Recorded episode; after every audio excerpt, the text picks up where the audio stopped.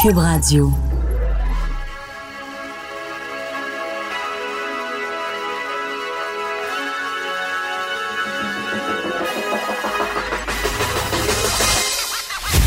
Jonathan Trudeau. Joe, Trudeau et Maude Boutet. Franchement dit. Cube, Cube Radio. Hey, bon mercredi aujourd'hui, on est le 18 septembre 2019. Ça Ok, très, très, très de bonne humeur. Ah non, mais c'est notre collègue Max Lacrosse qui me parle, euh, qui me parlait avant d'entrer en onde. puis je- je- on- Max me rappelait. Tu sais, je fais, une- je fais un peu une fixation sur notre euh, identification sonore, là, Ouais.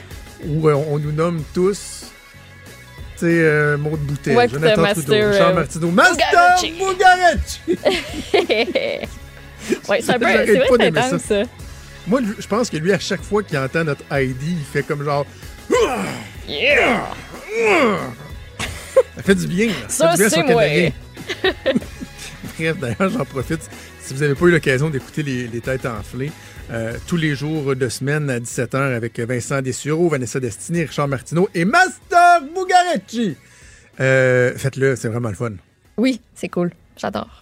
C'est souvent les mix qui ont l'air les moins naturels qui donnent les, les meilleurs résultats. C'est vrai pareil, parce que si tu mets juste Absolument. des gens qui pensent pareil, c'est- plate. C'est plate comme la pluie. Plate, plate, plate comme la pluie. Comme, euh, plate, plate, plate comme Sylvain Gaudreau. As-tu entendu Sylvain, je pensais pas te parler de ça, mais as-tu entendu Sylvain Gaudreau en entrevue avec Benoît Dutrisac hier matin? Oui.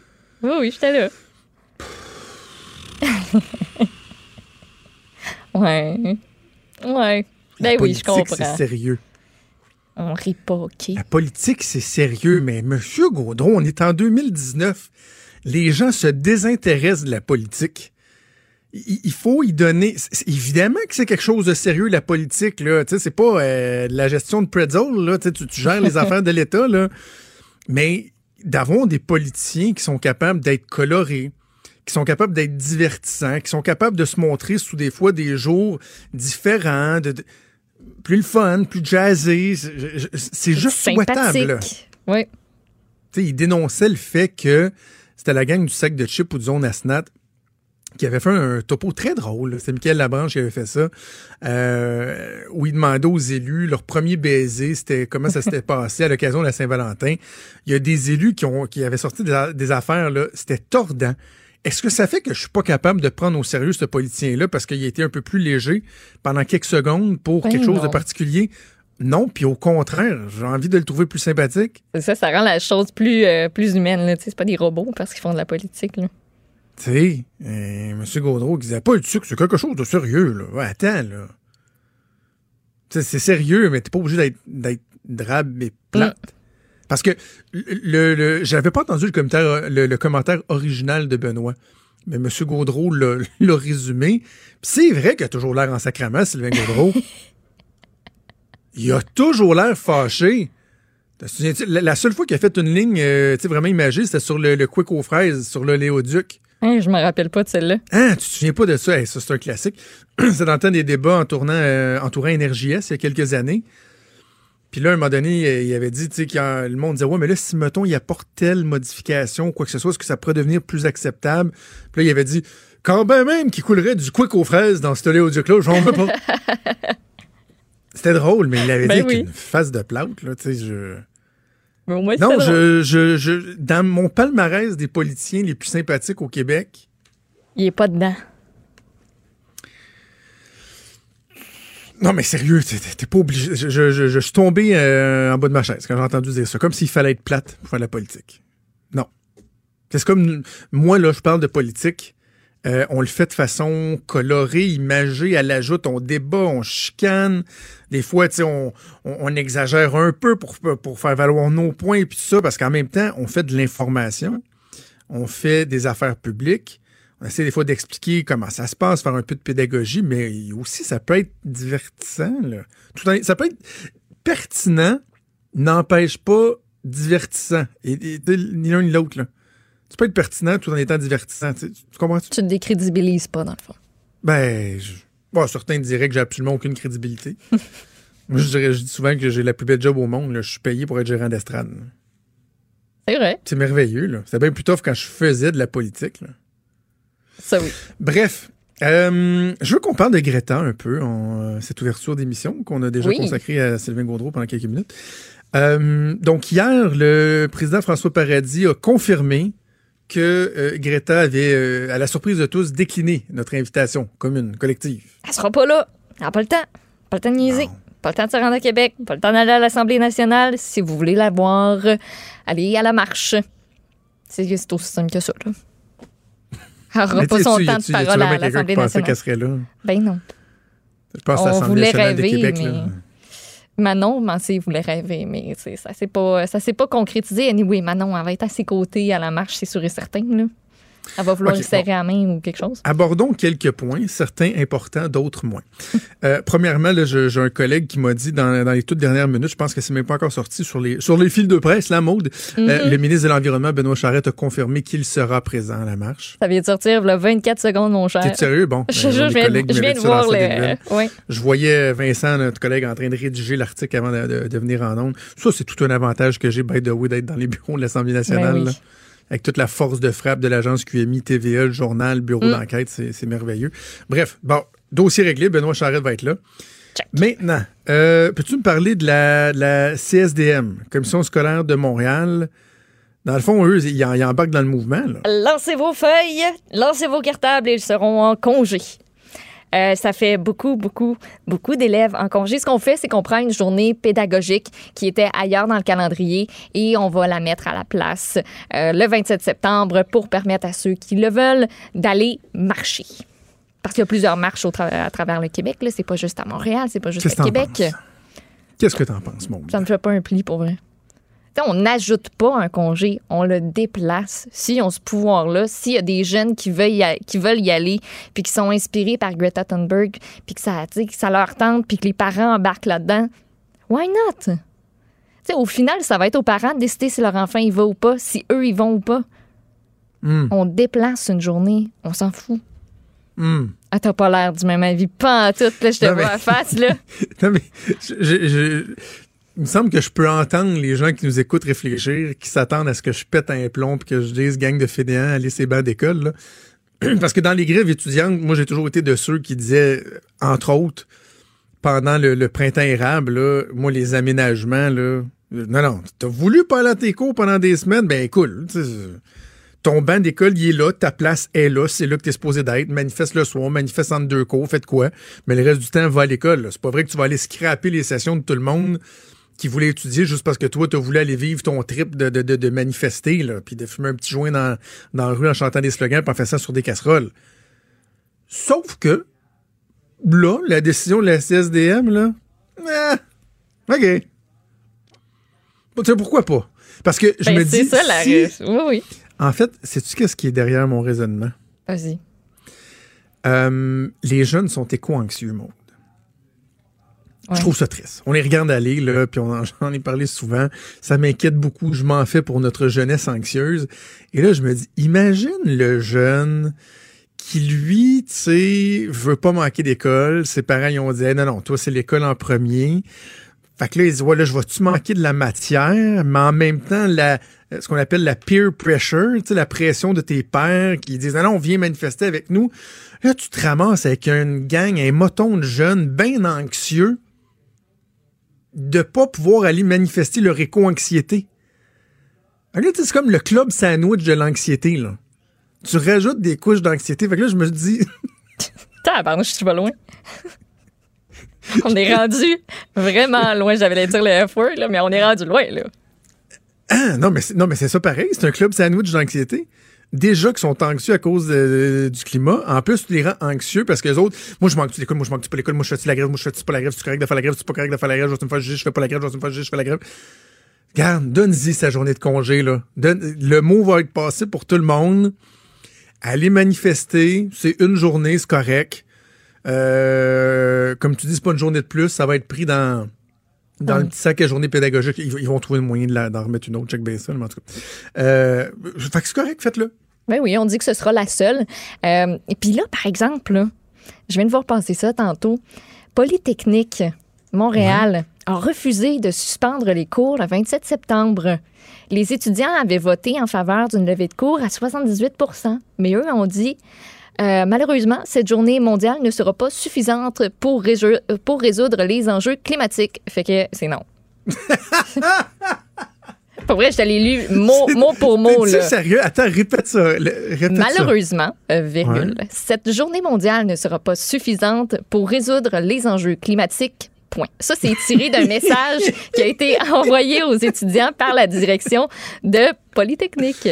J'aurais aimé ça de l'écrire, ce message-là. C'est baveux en tabarouette, pareil. hey, ma gang d'utopistes, là. C'est vous gars, marcher calmez-vous, si vous voulez y aller, allez-y, mais nous autres, on ne suspend pas les cours pour ça. By the way, est-ce que c'est vraiment la journée mondiale de quelque chose ou on souhaite que ça devienne la journée mondiale de quelque chose? De quoi, le 27, ça? Ouais. C'est la journée mondiale je- du climat. C'est vraiment la journée mondiale du climat? C'est la journée mondiale du climat. Bon, garde. Puis ça s'inscrit dans euh, la démarche pour que les vendredis soient consacrés. euh, a des marches pour le climat, là, parce que c'est ça que Greta Thunberg fait depuis un bon bout. Là. Elle, chaque vendredi, c'est son jour de manifestation. OK. Dernier truc à aborder au sujet de, de- de la manifestation, la présence de Greta Thunberg. Si on croise Greta Thunberg, est-ce qu'on lui fait un fist bump à la Barack Obama? Parce que là, il y a une photo qui fait le tour du monde. Je veux vidéo. que tu me parles de la photo, mais surtout, surtout, Maude, du questionnement existentiel que ce- cette photo engendre euh, chez toi. Parce que c'est pas juste une photo, c'est une vidéo. Là. On le voit clairement parce que Ah, j'ai juste vu Greta. la photo, moi. Oui, il y a une vidéo avec ça. Greta euh, a été reçue à Washington par Barack Obama, donc la Obama Foundation, qui est créée par M. Obama et sa femme, euh, l'organisation qui ont invité Greta à venir faire un tour chez eux. Parce que c'est l'une des plus grandes défenseurs de notre planète, je cite euh, Barack Obama, et il a dit Oh Toi et moi, là, on forme une équipe. Et là, de lui présenter son point, puis de dire Tu connais-tu ça, toi, un fist bump? Puis là, elle est comme un petit peu hésitante, hésitante puis là, Y a-tu dit ça? elle frappe, puis là, elle est comme Lui explose, elle, elle explose pas. Fait que là, est-ce que quand on fait un fist bump, donc qu'on se cogne les, euh, les points Une jointure à jointure. ouais, jointure à jointure, est-ce que quand on relâche, on explose ou pas? T'exploses-tu ou Si on t'exploses pas? ouvre la main. Exploser étant, ouais, c'est ça, ouvrir la main.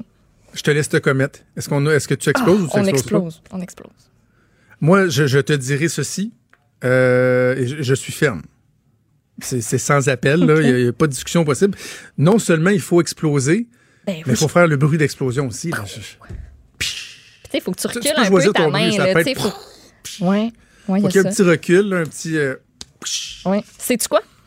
Moi, j'ai pas fait un fist bump à Barack Obama, mais euh, ça s'est ça s'est passé avec François Legault, notre premier ministre, et on l'a en vidéo en plus. T'es-tu sérieux? T'as fait un fist bump au PM? C'est pas moi qui ai initié ça. C'est pas moi. C'est lui? C'est lui, parce qu'il y avait le rhume. Fait que, tu sais, moi, je suis Oui. comme venue pour me présenter, puis te donner la main, dire euh, salut, tu sais, bonjour, bienvenue chez nous à Cube Radio. Puis là, lui, de me faire comme mettre le point direct, puis dire hey non j'ai le rhume puis là moi, ça m'a comme tout déstabilisé puis là j'ai j'ai fist bump avec François Legault il a fait ça avec tout le monde mais moi j'ai comme explosé lui il a pas explosé T'as-tu explosé? Ah, j'ai gênant. explosé ben oui mais pas lui fait que Lui, il a pas explosé. Ben j'ai- monsieur le j'ai- premier ministre. j'ai pas osé tu sais y en parler là mais si tu veux Ouais. être cool faut Ben, c'est ça. Il, il voudrait. OK. Mais euh, moi, je pense que le fist bump, c'est la, la, la poignée de main du futur. Avec les bactéries, Ouais. l'obsession pour le purel, puis tout ça. on là. se touche la jointure de ça plus en plus, le, le fist bump, là. Puis, tu sais, moi, avec euh, mon, mon fils dans les Ben, sports, là, écoute. entre les joueurs, les coachs, tout le pac, pac, pac. Peut-être que si bump. Justin Trudeau avait fait ça avec Bianca Andreescu, il n'y en aurait pas eu de controverse. Un petit fist bump, tout est réglé. Ouais, mais là, il y a des gens qui auraient dit son fist bump, il aurait pas fallu vraiment qu'il se touche pour de vrai, poignet à poignet. Il aurait fallu qu'il arrête juste avant. Parce que des poignets, c'est sexy, là. C'est sexy, des jointures, c'est sexy. Des jointures. ah. Moi, je suis pas un bump, mais je veux juste rappeler que j'ai fait une euh, la bro handshake avec Marcus Mumford. Ben oui, c'est vrai. C'est vrai. Centre Bell, dernier rappelle, ben passage oui. de Mumford Son, alors qu'il se dans la foule. ça. Il faisait des, des poignets à poignets avec les gens comme ça, mais en arrivant à côté de moi, il m'a vraiment donné la bro handshake, là, main dans la main, avec euh, un bon 2-3 là, en avant, en arrière, Ah ouais, hein? en chantant puis en continuant. J'ai presque tombé sans connaissance. Ma blonde qui m'avait dit, tu sais qu'un jour, il tu te laves les mains. Ça n'a Finalement. pas été fait ce jour. Bref, Hey, alors voilà, c'était c'était nos, nos, J'étais en nos train de penser à ça. J'ai déjà eu un autre débat de fist bump avec, euh, je pense que c'était ah, c'était Michel Barrette. J'y ai appris à exploser. Non, mais il faut exploser. Ben oui, hey, non, mais on se part une collection de fist bump puis d'exploser. Tu sais, Si, on si- arrête, si tu veux que ça, connecte, plus, il faut, euh, il faut exploser. Euh, D'ailleurs, je me demande. Ça, Oui, c'est une grosse question ce matin. C'est un gros débat. Oui. On avait Non, comme mais pas le on choix, passe tu le temps à parler des choses sérieuses aussi. Il faut des fois parler de choses moins sérieuses. c'est une chose sérieuse. Je me demande si euh, j'ai la chance un jour de rencontrer Céline Dion. Peut-être demain, parce que demain, je vais être au Centre Vidéotron pour voir la deuxième, euh, la deuxième édition de son spectacle. Première, euh, première représentation, c'est ce soir. Est-ce que je pourrais faire un fist bump avec Céline Dion? Hey, non, moi, je donnerais une pas. grosse colle et je ferais comme salut. Je te demande- hey, bouge pas. J'aurais l'air d'une sacrée folle, là, mais Ouais? m'en fous. M'en. Ah, ben, Hey, bouge pas, on parle de Céline Dion dans quelques secondes. Vous écoutez Franchement dit. Alors, je le disais, c'est ce soir au Centre Vidéotron que Céline Dion va entamer sa nouvelle tournée Courage ou Courage. Elle a accordé euh, des entrevues. On voit le résultat de ça, entre autres, dans le Journal de Québec le Journal de Montréal. C'est Marc-André Lemieux, le collègue du journal, qui a eu la chance de s'entretenir avec elle. Il est au bout du fil. Salut Marc-André. Salut. Marc-André, je, je suis curieux, toi, dans ta carrière, est-ce que c'était la première fois que tu avais l'occasion de, de- de faire une entrevue avec Céline Dion?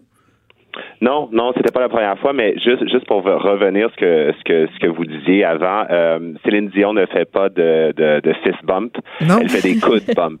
Ah, ouais. Ah, fais-tu des coudes? oui, oui. Oui, quand quand c'est présenté euh, aux journalistes, euh, c'était c'est- ça y allait par le coude. Ah, c'est comme touche-moi pas, on va juste se Non, toucher. non, non, mais sinon, c'est pas vrai. C'est en vogue aussi, le, Ah, ouais. le coup de bombe. Ah, Puis j'imagine qu'elle aussi, justement, à l'aube de, de, de, d'une nouvelle tournée, d'attraper des, euh, des bactéries, surtout avec la voix et tout ça.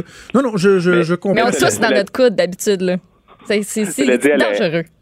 Cela dit, elle a été hyper généreuse aussi avec euh, ben, avec les journalistes qui voulaient prendre des photos euh, des photos avec elle. Euh, ensuite, elle a pris euh, des photos là euh, plus que coude à coude avec euh, chacun des journalistes. Donc, c'était pas nécessairement pour les germes. Je- je- c'était c'était du coup de bombe. OK, Marc-André, euh, on va parler de, de Céline, de sa tournée, de, des réponses qu'elle a fournies, mais moi, j'ai une curiosité sur comment ça se passe, faire une entrevue avec Céline Dion. Tu sais, en quoi c'est différent de faire une entrevue pour, pour un journaliste comme toi avec euh, n'importe quel autre artiste versus l'artiste la plus populaire féminine de toute l'histoire, la diva des divas. Est-ce qu'il y, a un caractère particulier? Comment ça se passe? Ça se passe, euh, euh, ce qui est de la méta- pour ce qui est de la mécanique, ça se passe Oui. exactement comme euh, toutes les autres entrevues. Il n'y a pas de, il y a pas son, y a pas son équipe qui l'entoure, qui qui euh, qui attend de voir qu'est-ce qu'elle va dire, puis bon, qui te met des bâtons dans les roues. Pas du tout. Euh, Céline Dion est très libre de dire ce qu'elle veut et euh, est très très indépendante. La chose par contre, chaque artiste a ses particularités et ça, je l'ai appris dans ma première entrevue avec Céline Dion, qui date bon, quand même de plusieurs années. Céline Dion, on, on peut pas arriver en entrevue puis lui demander juste comment ça va. Parce qu'on s'entend, euh, on a un temps limite d'entrevue. Supposons que j'ai 20 minutes avec Céline Dion et la, si ma première question, juste pour, bon, en- guise d'introduction, je demande comment ça va, Ouais. je sais qu'elle va parler non-stop pendant au moins 5 minutes. Céline Dion, c'est un moulin à parole. C'est qu'il faut vraiment avoir des questions précises parce que Céline, elle est très, très généreuse. Elle parle, elle parle, elle parle. Donc, euh, si on a, si on a, si j'ai 10 questions dont je veux les réponses, ben, il faut que je m'assure, il faut que je m'assure que ce soit des questions précises. C'est un peu ça la particularité de Céline Dion. Puis en plus, même- excuse, en plus au travers de ça, elle pose toujours la note là, durant ses entrevues. Moi, ça m'é- ça m'énerve un petit peu, là, mais elle part sur une réponse, puis là, ça vire en chanson. là. T'es comme, mais je veux juste ma réponse. Je faisais des blagues avec des amis euh, avant d'aller à mon entrevue avec Céline Dion, comme quoi j'avais repassé toutes mes questions pour m'assurer qu'il n'y avait pas un mot qui pouvait faire penser à une chanson. Euh, mais cela dit, non, elle, elle, elle a pas fait ça. Elle, elle a fait ça à quelques reprises, mais pas autant que dans des que dans des entrevues télévisées il y a quelques années. Je me souviens que il y a quelques années, c'était c'était du non-stop, c'était comme le jukebox partait puis euh, puis ça ça arrêtait pas. Euh, mais là non, elle s'en est tenue juste à deux trois chansons là. J'ai souvent l'im- l'impression quand on voit Céline Dion en entrevue de, au travers le temps, Marc-André, que on dirait qu'il y a comme différentes facettes de sa personnalité, différents visages de Céline Dion. Tu sais, je me suis d'avoir des entrevues où elle est très, très, très philosophique, parle tout bas, euh, c'est très intense. Et il y a les autres entrevues où là, tu sais, bon, elle, chante, elle, est all over the place, comme on dit. Est-ce qu'il y a, une de, ces facettes-là qui est la véritable Céline ou c'est vraiment un tout et que selon les circonstances, selon l'ambiance, c'est différentes facettes de de- d'elle qu'on va voir euh, prendre, prendre, euh, prendre la place? Oui, ben, j'ai l'impression que tu as un peu répondu à la question. Oui, j'ai l'impression que c'est Céline Dion, c'est bon, c'est Euh, on, on, a tendance à vouloir euh, mettre les artistes dans des cases et un peu à les voir comme des êtres unidimensionnels. Céline Dion, c'est vraiment tout ça, j'ai l'impression. Euh, j'ai l'impression qu'elle en met un peu plus quand c'est pour la télé. Et, elle a du métier, elle sait ce que mm-hmm. c'est. Je veux dire, à la télé, il faut être divertissant. C'est que je pense qu'elle en met un peu plus dans ses entrevues télévisées. Dans les entrevues pour la presse écrite, j'ai l'impression qu'elle n'a pas nécessairement, de show à donner. C'est que là, j'ai l'impression que oui, elle est un peu plus posée, disons. OK. Euh, Céline Dion, depuis, euh, depuis quelque temps, bon, j'aime pas ça tracer la ligne avec le décès de René Angelil, mais il y a comme une, une, renaissance. Elle a repris davantage d'espace euh, sur la place publique et euh, elle fait beaucoup réagir, notamment par ses looks vestimentaires et tout. Elle a été questionnée là-dessus sur le fait que bon, c'est difficile de faire l'unanimité, qu'il y a des gens euh, qui, aiment moins, d'autres qui aiment plus. Elle réagit comment face à ça? Céline Dion, je pense qu'avec les années, et ça, j'ai l'impression que ça a été un cheminement progressif. La critique, ça l'atteint plus. Euh, peu importe ce qu'on dit, c'est, c'est, ça qu'elle, me disait. Elle disait que bon, au début de sa carrière, on disait bon, tu chantes du nez. Fait que là, elle est allée, allée suivre des cours, des cours de chant. Ensuite, on lui a dit oui, mais tu apprends tes textes en tes chansons par cœur. Donc, elle était comme oui, mais j'avais 12 ans, je veux dire, c'est certain que je savais pas comment, comment parler devant une foule. Donc euh, oui, j'apprenais mes textes par cœur. On l'a critiqué comme ça un peu à toutes les étapes de sa carrière. Et maintenant, vraiment, ce qu'elle dit, elle dit, écoutez, je fais ça depuis l'âge de 12 ans. J'ai l'habitude. Euh, elle disait que euh, mon dernier album, si les gens l'aiment pas, mon nouveau spectacle, si les gens l'aiment pas, moi, ce que je sais, c'est que j'ai eu du plaisir à les monter. Et je pense que ça représente vraiment la nouvelle attitude de Céline. On a beaucoup parlé de ses vêtements au cours des dernières années c'est un peu la même chose. Euh, elle se fait plaisir, ça fait parler. Si vous aimez pas ça, c'est pas grave. Elle disait que René et sa mère découpaient tout ce qui s'écrivait à son sujet. Elle, elle le fait pas. Eh non, mais ça devait en faire des choses à découper, pareil. Hein? Je pense que oui. Mais euh, et, c'est le premier album, donc première série de spectacles qu'elle fait depuis le décès de René Angelil, particulièrement pour ce qui est de, la préparation de l'album. Est-ce qu'elle a abordé les différences euh, dans la façon de travailler, de, de, ne plus avoir René Angelil à ses côtés, ses conseils, sa drive et tout ça? Est-ce que ça a changé beaucoup la façon de faire? Je, elle, dit que euh, que oui, bon, c'est le premier album euh, en anglais qu'elle fait euh, sans René. Mais bon, euh, ce qu'elle dit, elle dit René est, toujours là, entre guillemets, est toujours là à l'intérieur d'elle. Et elle dit qu'à chaque étape de la création de l'album, son équipe et elle se disaient tout le temps qu'est-ce que dirait qu'est-ce que dirait René?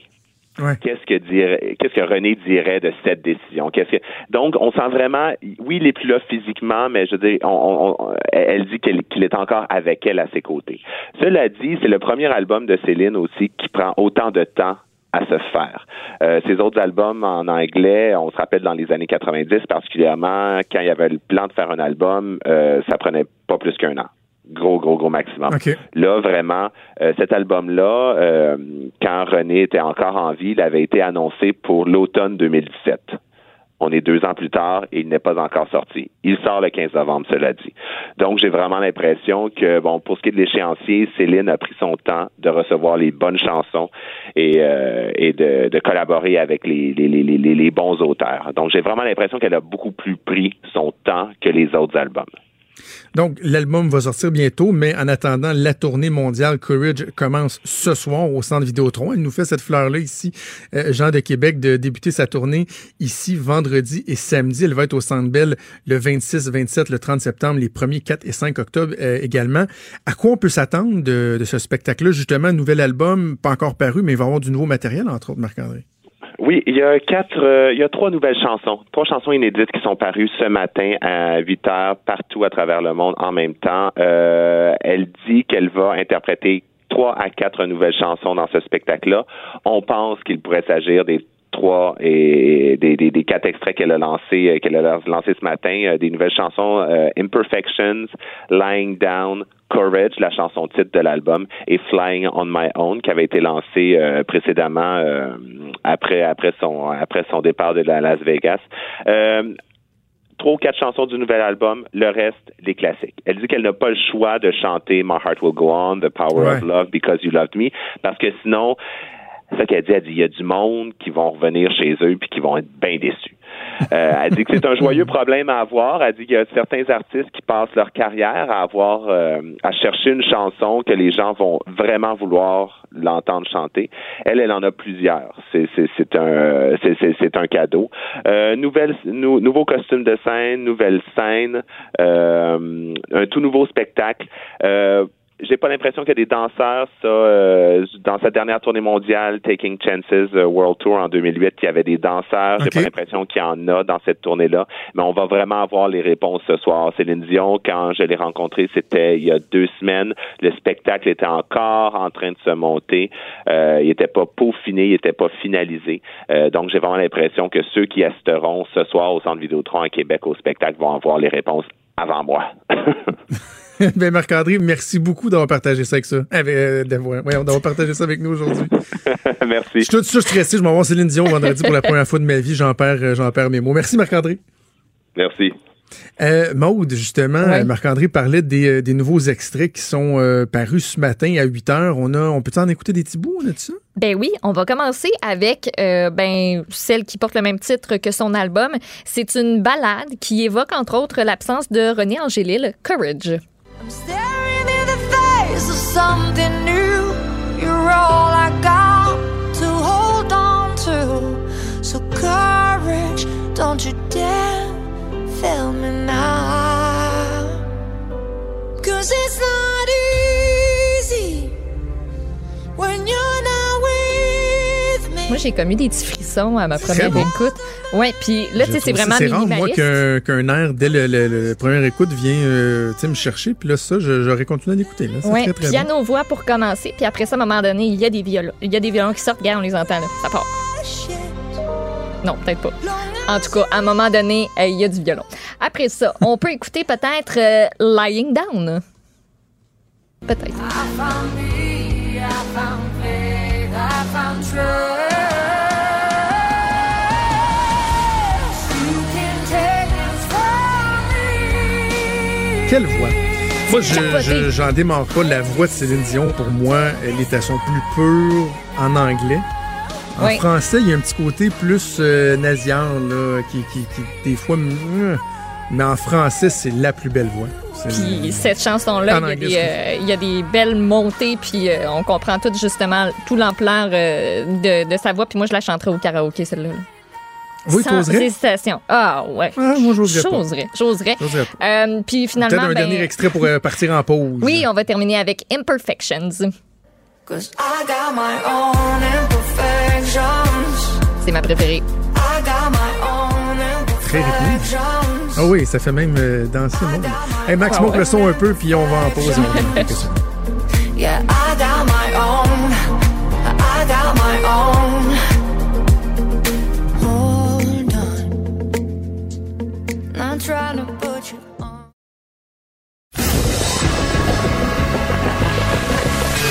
Franchement dit. Appelez ou textez au 187 Cube Radio 1877 827 2346. On parle évidemment toujours plus euh, des enjeux touchant le réchauffement climatique et l'environnement euh, et aussi des prévisions hein, qui sont faites à long terme et qui peuvent être fort inquiétantes. Et là, il y a une centaine de chercheurs et d'ingénieurs français, notamment du Centre national de la recherche scientifique, le CNRS, qui ont fourni des nouveaux modèles climatiques. C'est des modèles qui vont servir de base pour le GIEC, pour euh, les rapports à venir. Et là, dans le scénario, le, le, le, scénario du pire qu'on appelle, on pourrait entrevoir une augmentation de 7 degrés des températures actuelles la Terre d'ici 2100, un scénario qui est euh, assez inquiétant. On va en parler avec Aurélien Ribs, qui est chercheur au laboratoire de Météo France. Il a participé à ces études-là. Bonjour, Monsieur Ribs. Bonjour. Euh, tout d'abord, euh, euh, expliquez-nous comment vous en arrivez à établir euh, des modèles comme ceux-ci. Je lisais que juste au niveau de la méthodologie, de la charge de travail, c'est incroyablement complexe d'arriver à faire ces modèles-là. Oui, il faut voir que ce sont des modèles qui, qui visent à reproduire l'ensemble des phénomènes physiques qui se passent dans le système climatique. Donc ça couvre euh, l'atmosphère, l'océan, la glace, la- l'ensemble de, de, de, de la neige et de la glace, donc la cryosphère, et puis, et puis également d'autres compartiments encore avec la végétation, l'interaction avec les surfaces continentales. Donc ce sont des modèles en fait qui sont très proches des modèles qu'on utilise pour faire la prévision du temps météorologique. Mais quand on fait une, euh, projection climatique, on a besoin de, de simuler comme ça l'ensemble, la succession d'états que vont connaître l'atmosphère, l'océan, pendant une centaine d'années. Et pour ça, on a besoin de simuler quelque chose toutes les 15 minutes, en fait, pour pouvoir euh, euh, tirer le fil d'une simulation climatique. Et donc, ça demande, et sur, sur la planète entière, évidemment, et donc ça demande des modèles qui sont lourds, complexes et aussi des très grandes capacités de calcul informatique. On dit souvent que pour savoir où l'on va, il faut savoir d'où on vient. Justement, quand on fait ce genre de modèle-là, j'imagine que ça exige une compréhension, assez pointue des différentes variations que, la Terre a connues au cours des, derniers milliards d'années. Est-ce qu'on est capable, ça, de vraiment bien comprendre, bien identifier les changements climatiques qu'il y a pu avoir au cours de, l'histoire de la Terre? Aussi? Par exemple, qu'est-ce qui les justifiait? Qu'est-ce qui les motivait? Alors, on a, on a euh, bon, une difficulté quand on va sur des climats très anciens. Vous parliez ici de l'ordre de grandeur de la, du milliard d'années. Ouais. Euh, plus on va loin dans le temps, et plus il est déjà difficile, avant de vouloir comprendre les causes des changements, d'avoir une idée claire de quelles ont été les variations climatiques sur ces périodes de temps. Alors, plus on se rapproche du présent, et plus on a des données euh, précises. Donc, si on, on parle ici souvent, euh, quand on parle de changement climatique d'origine humaine, on parle souvent des des 150 dernières années, un petit peu plus. C'est la période sur laquelle on a eu des thermomètres de façon et puis des observations assez régulières directement des mesures de la température et donc on, on a des, évidemment quelque chose de très précis par ce biais-là. Quand on va sur euh, un, mi- un millier, un millier d'années par exemple, on a d'autres indications euh, à base de, de sédiments, à base de de cernes d'arbres par exemple, et puis quand on va sur des périodes encore plus longues, euh, ici je vais peut-être m'arrêter dans cette énumération avec quelque chose de l'ordre de 100 000 ans, Mhm. on a à ce moment-là le cycle des périodes glaciaires interglaciaires qu'on connaît en particulier par les, les traces, les marques qu'ont laissées les, les, les glaciers de montagne ou les grandes calottes glaciaires qui étaient présentes à ces moments-là. Voilà. Donc selon les, les périodes de temps, on a différents euh, indicateurs. Et puis on a effectivement tout un travail de compréhension après pour, pour identifier les causes de ces variations. Et euh, alors en tout cas, euh, si, on, si on remonte jusqu'au dernier million d'années, avec ces cycles par exemple glaciaires, interglaciaires, on, on peut dire aujourd'hui qu'on comprend, oui, l'essentiel des, des mécanismes naturels, en l'occurrence, qui ont, qui ont conduit à ces variations importantes du climat, hein, et ils sont bien différents de ceux qui aujourd'hui expliquent une hausse rapide et, et importante déjà de la température. Exactement. J'aimerais que vous nous expliquiez, M. Ribbs, parce qu'il y a toujours les, euh, les euh, climato-sceptiques hein, qui essaient de remettre en cause euh, la responsabilité de l'homme. Et eux, ils disent, ben, lorsqu'on parle du, euh, réchauffement, euh, des changements climatiques anthropiques, donc causés par l'homme, faut comprendre qu'il y, a des- cycles normaux aussi dans, dans l'histoire de la Terre, dans l'évolution de la Terre.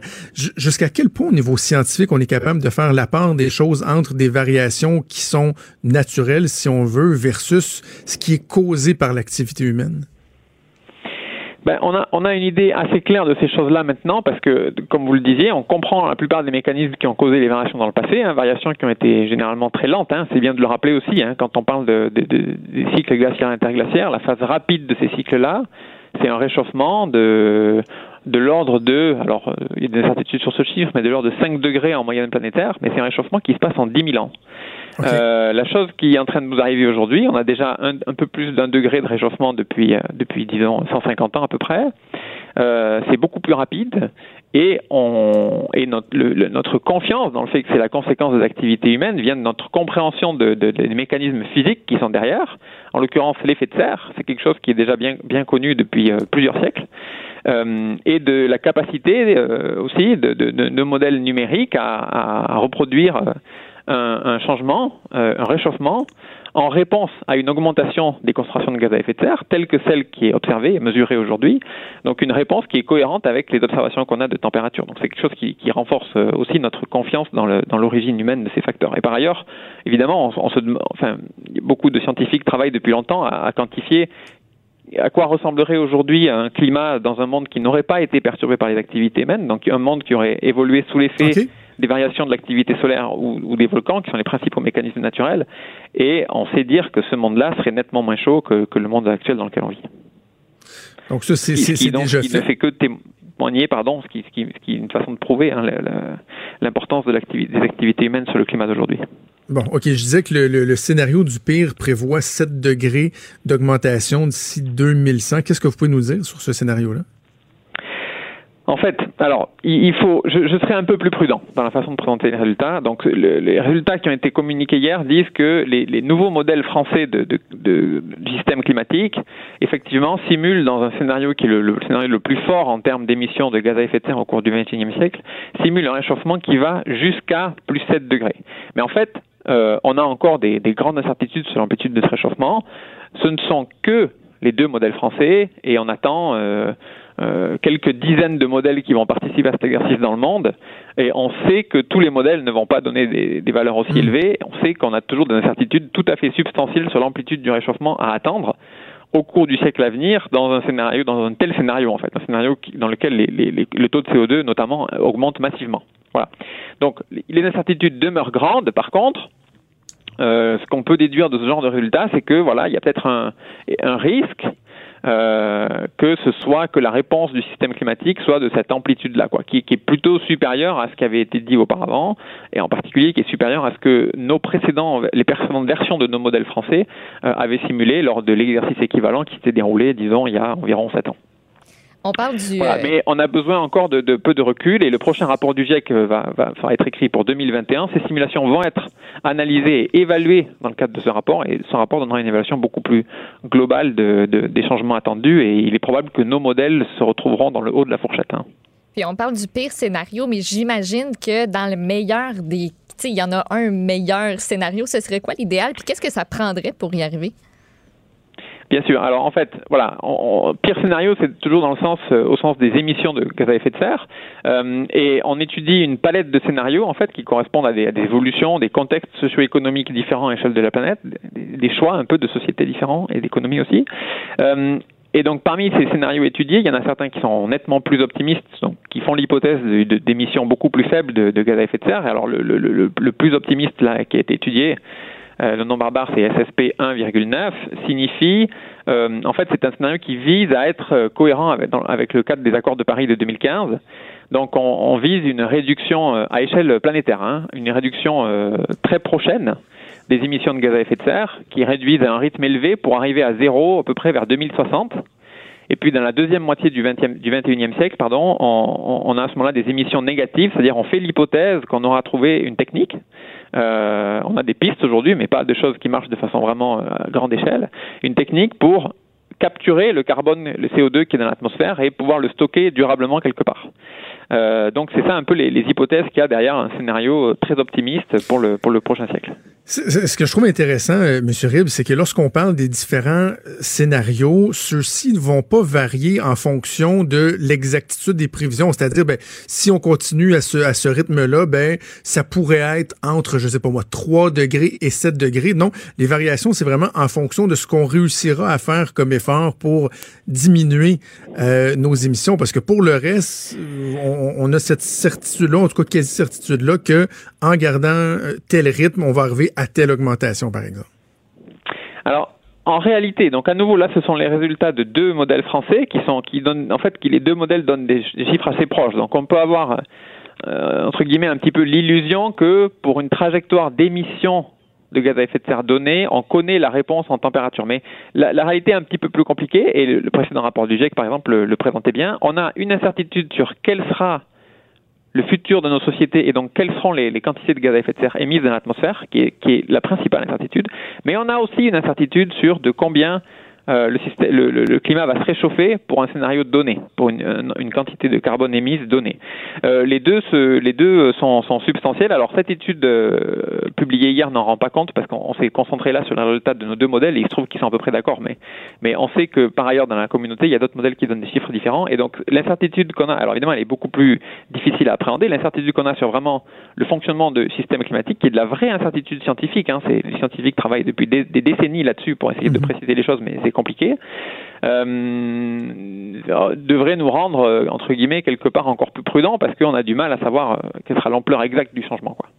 Mais on n'a pas de doute sur le fait que, effectivement, une augmentation de l'effet de serre va entraîner un réchauffement tout à fait substantiel. C'est déjà le cas et déjà présent dans les observations.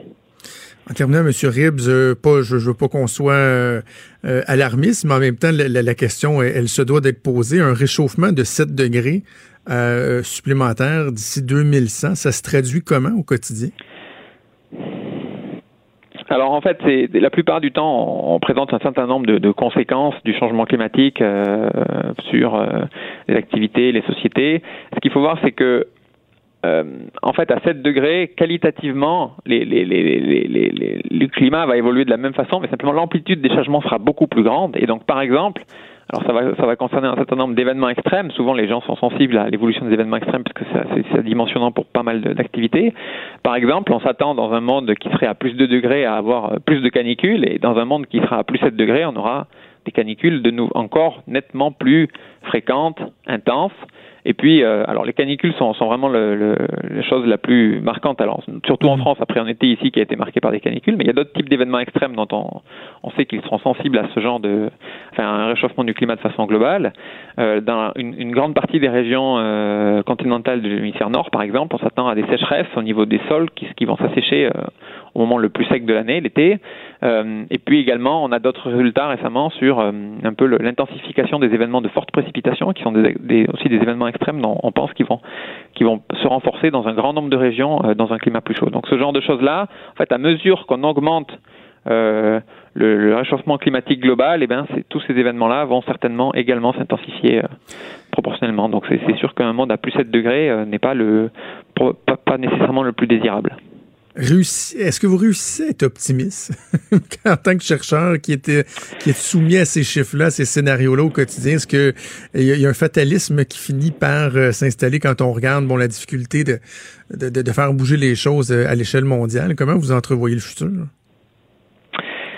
Dans notre travail au quotidien, je dirais qu'en fait, en, en, en, en, bon, en bon scientifique, je sais pas si bon c'est adapté comme mot, mais en général, on essaie de, de, de, faire le travail le plus propre possible et de donner les réponses les plus objectives possibles. Donc à ce moment-là, le, les sentiments ne, ne s'en mêlent pas trop. Alors après, euh, euh, une fois qu'on a terminé ce, ce travail, euh, qu'on essaie hein, de faire le plus objectif possible, mm-hmm. oui, disons, nos résultats peuvent nous nous faire nous interroger un peu sur effectivement à quoi à quoi ressemblera le, monde dans, quelques décennies. Mais je pense que même pour des chercheurs comme moi, en tout cas, qui sont spécialistes de, essentiellement de physique et de mathématiques, en fait, hein, des sciences euh, comme ça, euh, c'est pas toujours facile d'imaginer l'ensemble des répercussions qu'auront ces, ces changements environnementaux-là sur, euh, sur nos sociétés, par exemple. Donc, euh, même pour des gens qui, comme nous, travaillons là-dessus. Aurélien Ribs, chercheur au laboratoire de Météo France, merci beaucoup de vous être rendu disponible pour nous parler aujourd'hui. Merci. Au revoir. Merci, au revoir. Donc, Aurélien, Aurélien Ribs, qui fait partie des scientifiques qui ont, euh, qui ont établi ces nouveaux modèles-là. Euh, Maude qui parle. Puis je pense que M. Ribs l'a bien dit, là, que c'est le pire du pire, puis qu'en même temps, il oui. faut pas prendre pour acquis qu'en 2100, ça aura augmenté de 7 degrés. Mais euh, quand même, a, ça frappe l'imaginaire. Puis tu sais, c'est c'est inquiétant. Ça donne une petite claque d'en face, non? Moi, je l'écoutais aller, puis j'étais comme, toi, Barnaud, j'espère qu'il va en trouver une, une affaire pour euh, capturer le CO2. tu sais, il parlait de, mais tu sais, il parlait de ce genre d'innovation-là, de découverte-là. Pour vrai, il faudrait que ça se passe à un moment donné parce que ouais. individuellement, chacun d'entre nous, tu sais, on, a, on peut faire tout ce qu'on veut. À un moment donné, il y, y, a quelque part, il faut qu'il y ait quelque chose qui. Euh, tout, tout peut se faire. Je pense que tout peut se faire, mais il faut le, faut le faire dans l'ordre. Je maintiens toujours qu'il voilà. faut être réaliste et le faire dans l'ordre. Bref, on va parler beaucoup du climat, je pense, au cours des prochains mois, prochaines années, prochaines décennies, oui. prochains 100 ans. Qui sait si on est encore là? Bougez pas, on va être, nous, on va être là au retour de la pause. Il est franc et nuancé. Jonathan Trudeau. La politique lui coule dans les veines. Vous écoutez Franchement dit. Comme à chaque semaine, on parle économie avec le chroniqueur au Journal de Québec, Journal de Montréal, Jean-Denis Garon. Salut Jean-Denis. Salut, ça va?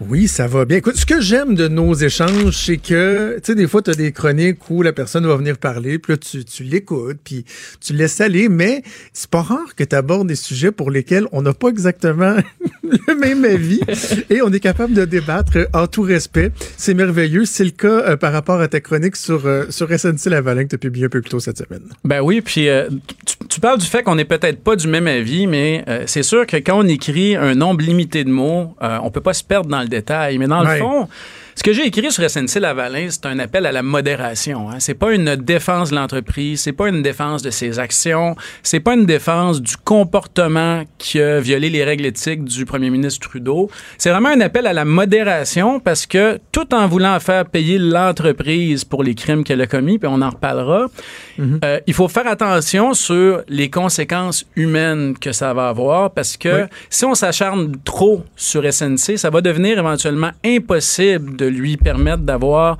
un accord de réparation, politiquement impossible. Et à la fin, ça va être des pères, des mères de famille, des employés qui vont payer. Alors, c'est vraiment plus un appel à la modération qu'une défense de qui que ce soit. Euh, euh, abordons cette question-là sur les conséquences humaines parce que depuis euh, depuis l'hiver dernier, depuis que la crise a éclaté, le scandale politique a éclaté, la question a souvent été au, autour de la protection la protection des emplois. Et je t'écoutais parler, puis je, me, je faisais le lien avec ce qu'on disait la semaine dernière sur les médecins. Tu, sais, tu disais, on parle, on parle souvent de la mobilité des médecins, que si on baisse leur salaire, ils risquent de s'en aller. Ben, c'est un peu la même logique pour les ingénieurs, pour SNC-Lavalin. On dit, ben là, si on s'achante trop sur SNC-Lavalin, euh, on va perdre ces emplois-là, l'expertise va déménager ou quoi que ce soit.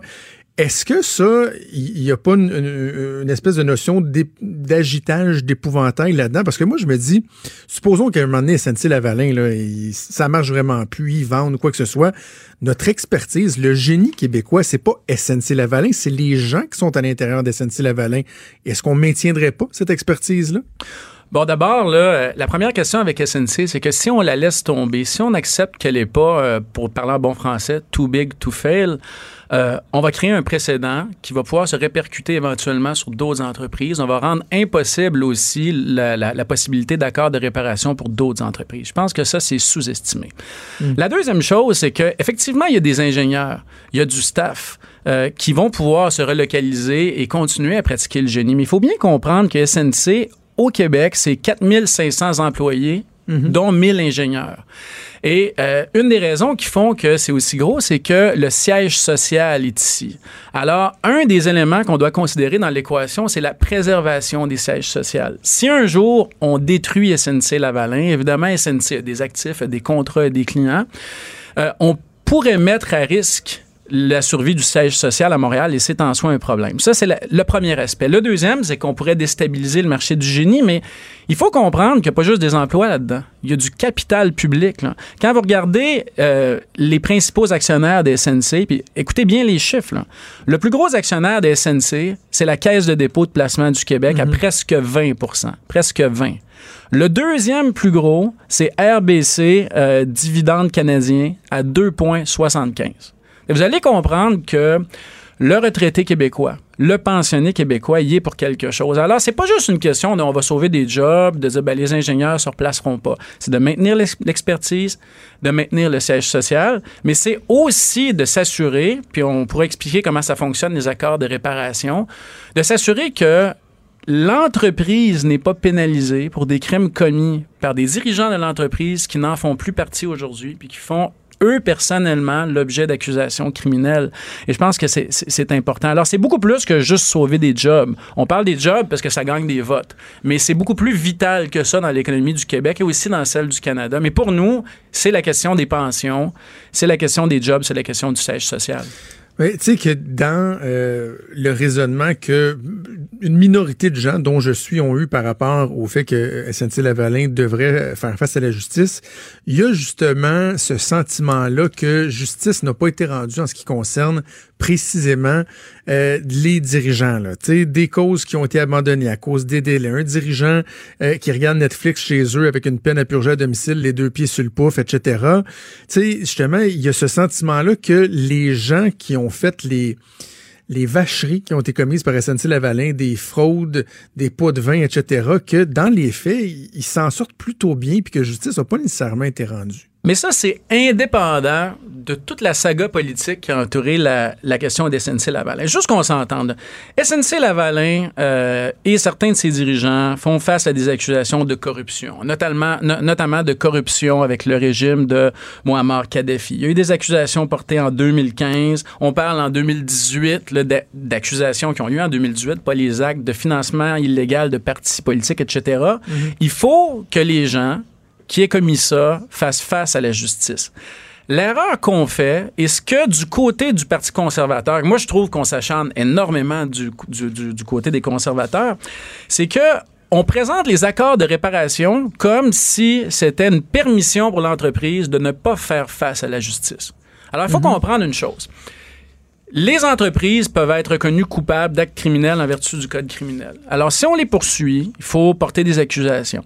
Après ça, c'est des grosses accusations. C'est des gros procès. C'est des choses qui sont longues, qui coûtent cher, dans lesquelles on plaide pas coupable au début, qui durent des années, qui coûtent une fortune et où euh, la présomption d'innocence nous, nous joue parfois de mauvaises surprises. Alors, pour ces types d'entreprises-là, depuis 2018, on peut, si vous voulez, en parallèle au code criminel, demander à l'entreprise, mais c'est à, euh, c'est à la discrétion du procureur, de la procureure générale à l'époque, on peut demander à l'entreprise d'entrer dans une, un accord de réparation. Alors, ce que l'entreprise fait, c'est Ouais. que c'est un peu appelé de coupable, puis elle demande justice, elle se met à genoux. Elle dit voici ce que j'ai fait, voici les faits, voici les documents, etc. Elle s'entend avec le procureur général sur les pénalités, sur les amendes. Ça se fait aux États-Unis. Il y en a 130 en cours de négociation avec le gouvernement fédéral, notamment pour évasion fiscale. Le fisc gagne l'argent parce qu'il ne se perd pas en procédure. Après, si l'accord est accepté par le gouvernement et par l'en- l'entreprise, mais le, si tu veux, le- le gros bouchon, c'est au niveau du gouvernement. Là, ce qu'on fait, c'est qu'on fait l'équivalent dans le système criminel pour les individus d'un plan de réinsertion. On doit mettre des mesures, changer des choses, être sous surveillance. Y a-t-il Si- de probation?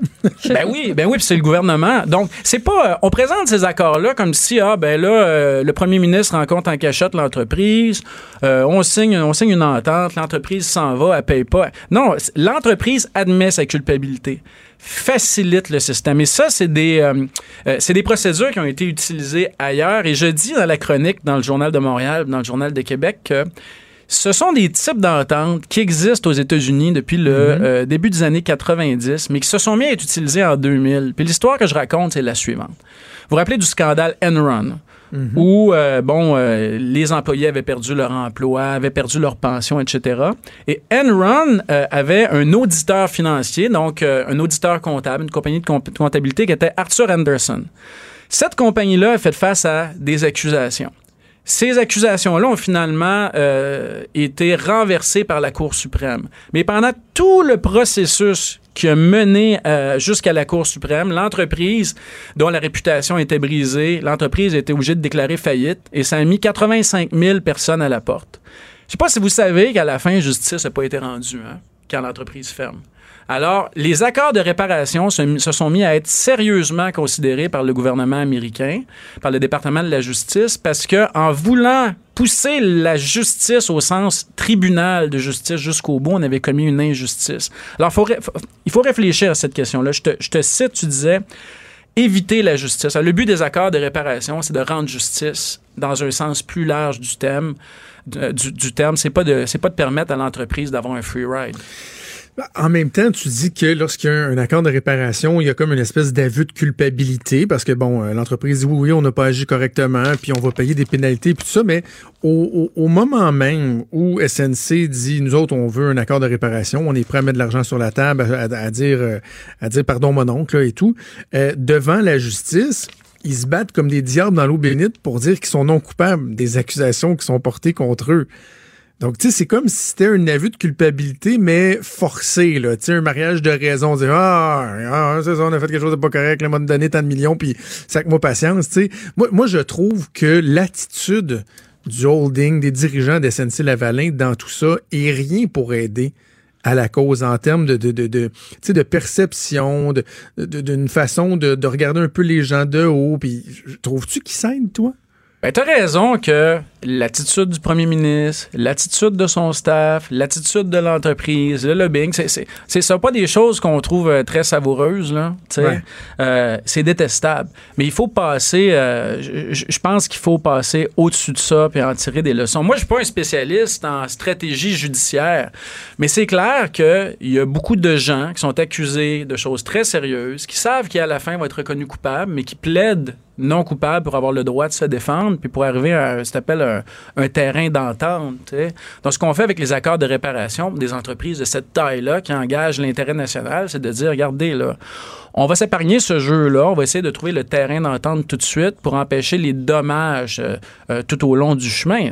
Si SNC est aussi gros que ça, c'est aussi parce que les gouvernements lui ont permis d'être gros, lui ont permis de se gonfler pour, euh, pour devenir compéti- très compétitif à l'international. Et le gouvernement est aussi pris avec son propre euh, problème. L'autre chose, c'est que les accords de réparation permettent qu'il y ait culpabilité sans euh, accusations criminelles. Et présentement, on a un régime au gouvernement fédéral et dans plusieurs provinces qui est tel que si vous avez été reconnu d'infraction criminelle, vous pouvez plus bider sur des contrats publics. Alors, vous allez comprendre que SNC, c'est un gros joueur. Alors, là arrive toute la question de comment on peut permettre qu'il soit reconnu coupable, qu'il paye, qu'il soit responsable et qu'il change, tout en faisant en sorte qu'on les accuse pas formellement devant un tribunal et qu'on n'ouvre pas tout notre marché de grands projets aux compétiteurs étrangers qui, eux, ont peut-être bénéficié d'accords de réparation dans leur propre pays. Tu sais, c'est, délicat, parce qu'on vit dans une économie ouverte où on a des concurrents. Alors, c'est, comme je dis, c'est, quand, quand je parle de vraiment un appel à la modération, c'est un appel à lorsqu'on se forme une opinion ou lorsqu'on se forme un jugement sur ce qui arrive à SNC, à essayer de voir un peu ce qu'on a tendance à pas vouloir voir, c'est-à-dire les employés, la situation, les compétiteurs, euh, l'état du marché à l'international, les questions plus techniques criminelles et de se dire pour- pourquoi on est pourquoi on, ferait pas en sorte que cette entreprise-là devienne bonne qu'elle refasse plus les niaiseries qu'elle a faites? Tout, tout en s'assurant que les individus, là on a parlé de l'entreprise, que les individus qui ont commis des crimes, eux, passent devant le tribunal puis qu'on n'ait pas de pitié pour eux. Avant qu'on se laisse, Jean-Denis, euh, il y a des gens qui, euh, lorsqu'on parle de, d'SNC, disent mais en même temps, il y avait comme pas le choix d'agir comme ça, parce qu'à l'international, c'est les façons de faire. Puis si tu veux avoir des contrats, t'as, pas le choix. En- Encore aujourd'hui, en 2019, mettons que SNC a un accord de réparation, puis c'est quoi la réalité économique de ce domaine-là, de, du génie au niveau mondial? Est-ce que vraiment, pour une compagnie qui veut s'imposer à l'échelle mondiale, qui veut pas juste rester sur un terrain plus euh, local, euh, a pas le choix? C'est vraiment, si tu fais pas comme les autres, tu réussiras pas à t'imposer dans ce business-là? Ben d'abord, tu sais, puis là, évidemment, j'ai pas de- de- d'évidence scientifique pour le soutenir, mais on peut penser que ça devait être assez difficile de faire affaire avec le régime de Kadhafi, que c'était probablement des négociations, comme on dit, euh, mano à mano, là, euh, sans qu'il y ait une petite sacoche de cash ou peut-être un gros sac vert d'impliqué. Tu sais, C'est difficile, il y a cette partie-là, tu sais. Mais bon, au Québec, là, on a été échaudé ces dernières années par le marché de l'ingénierie puis de la construction. Ça nous écœure. Il y a eu notre argent aussi, pas juste celui de, de, de Kadhafi d'impliqué. On est moins tolérant vers ces entreprises-là. On est moins tolérant vers ces pratiques-là. On ne doit pas les tolérer à l'international plus qu'on le tolère chez nous. D'autant plus qu'aujourd'hui, étant donné que les normes morales ont changé, le Canada a signé des traités internationaux qui encadrent justement la corruption de fonctionnaires à l'étranger, la corruption de régime. On on n'a pas à tolérer ça. Est-ce que, est-ce que SNC avait pas le choix? C'est difficile à dire. C'était probablement difficile de faire affaire avec certains régimes sans passer des enveloppes de cash, mais c- c- ça pardonne rien. La morale, la chose est quand même, est quand même euh, déficiente. Mais là, aujourd'hui, il faut penser aux employés, à l'entreprise, puis il faut penser qu'on est capable de faire avec SNC une entité dont on est fier, qui va garder le même nom, mais dont les pratiques sont plus les mêmes. Comme toujours, tu apportes d'excellents points. Comme toujours, c'est très agréable de discuter, d'échanger avec toi. On se reparle la semaine prochaine. Bye. Salut. Franchement dit. Jonathan Trudeau. Et Maude Boutet. Appelez ou textez au 187 Cube Radio 1877 827 2346. Cube Radio. Cube Radio.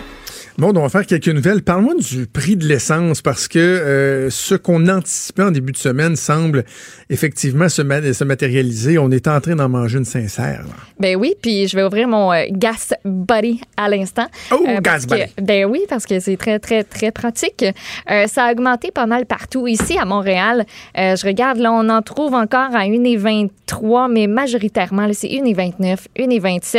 Euh, le prix moyen, on est passé à 1,26 10.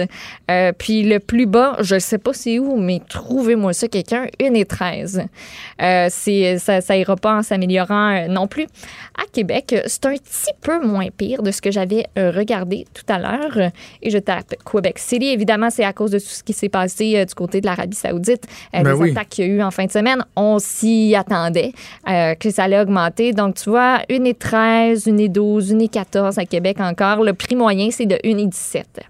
Hello Ben! Fait que chez vous, c'est un petit peu moins pire. Hey, écoute, à ce prix-là, hein, il est un peu plus, puis, puis il donne Allez, la garde. un peu plus, puis il donne. Euh, je veux qu'on parle des CHSLD parce que euh, au cours des derniers mois, bon, on a parlé euh, beaucoup de la, de la situation de, de nos jeunes, de nos enfants. D'ailleurs, on pourrait y revenir. Il y a un excellent papier de, de, de Mylène Moisan sur euh, la fameuse commission sur la protection de la jeunesse, la commission Laurent. Mais les CHSLD, on a l'impression, tu sais, qu'au cours des derniers mois, il y a une prise de conscience, il y a une volonté gouvernementale. On va donner plus de ressources, les préposés aux bénéficiaires. Puis là, tu sais, on a peut-être en tête que vu que les intentions ont été évoquées, que rapidement, on va voir des changements. Dans les faits, non seulement il n'y a pas de changement, mais ce qu'on apprend ce matin, c'est que la situation empire. Euh, oui, pas mal. Depuis la prise au pouvoir euh, de la CAQ en octobre 2018, la liste, le nombre de personnes qui attendent euh, pour une place en CHSLD, ça a augmenté de 10% On est passé de 2766 personnes à 3029, donc d'octobre 2018 à août 2019. Euh, Il y a des régions où c'est pire que d'autres. Dans le Bas-Saint-Laurent, le nombre de personnes qui attendent une place a quadruplé. Sur la Côte-Nord, une hausse de 240 Et en Montérégie, c'est la région où on compte le plus de gens qui attendent une place en CHSLD. 696 personnes, c'est près du quart euh, de ce que ça représente au niveau de la province au complet.